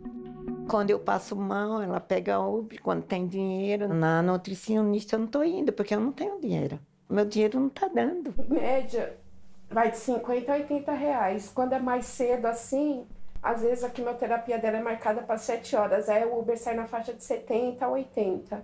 Para se ter uma ideia, a dona Damiana mora no Jardim Três Marias, na extrema zona leste de São Paulo, e tem que ir duas vezes por semana, a cada 15 dias, na região central, onde fica o Instituto do Câncer. A gente tem que abrir mão de outras coisas para poder socorrer ela, porque eu quero ela bem, né? A própria lei define quais pessoas são consideradas com deficiência e têm direito ao transporte especial. Definições que tanto Manuela quanto Dona Damiana se encaixam. Essa avaliação de deficiência, quando necessária, vai passar por uma equipe aí, então multiprofissional e vai considerar lá quais são os impedimentos nas funções e nas estruturas do corpo, quais são os fatores socioambientais e nas estruturas aí psicológicas, pessoais. Então você vai passar por uma questão é, de laudo. Em nota, a SP Trans informou que a dona Damiana não está inscrita no programa Atende Mais. Para que seja avaliado o atendimento, ela precisa se inscrever pelo site. Já a dona Damiana diz que uma funcionária da assistência social da prefeitura ficou de fazer o cadastro dela, mas até agora ela não teve retorno da profissional. O pedido da mãe da Manuela está em análise para encaixe as rotas de atendimento. O advogado orienta que essas pessoas não esperem mais para garantir seus direitos, nem que seja necessário uma medida mais eficaz. Vai ter que inicialmente buscar o poder público por meio de um canal de ouvidoria, da pasta que cuida disso, e procurar ali saber. Não tendo sucesso, infelizmente, te falo como advogado, infelizmente, ela vai ter que judicializar a questão. É uma humilhação tá tomando chuva. É uma humilhação estar tá num transporte público lotado, seis horas da tarde no Braz, que ninguém respeita. Uma pesquisa internacional revelou que os mineiros já sabiam há muito tempo. O pão de queijo é uma das melhores comidas do café da manhã do mundo inteiro. Ai, Eu concordo. O nosso pãozinho ficou na frente de outras delícias famosas em todo o mundo, como o croissant francês. Dá uma olhadinha. Queridinho na mesa dos mineiros. Pão de queijo é o essencial, né?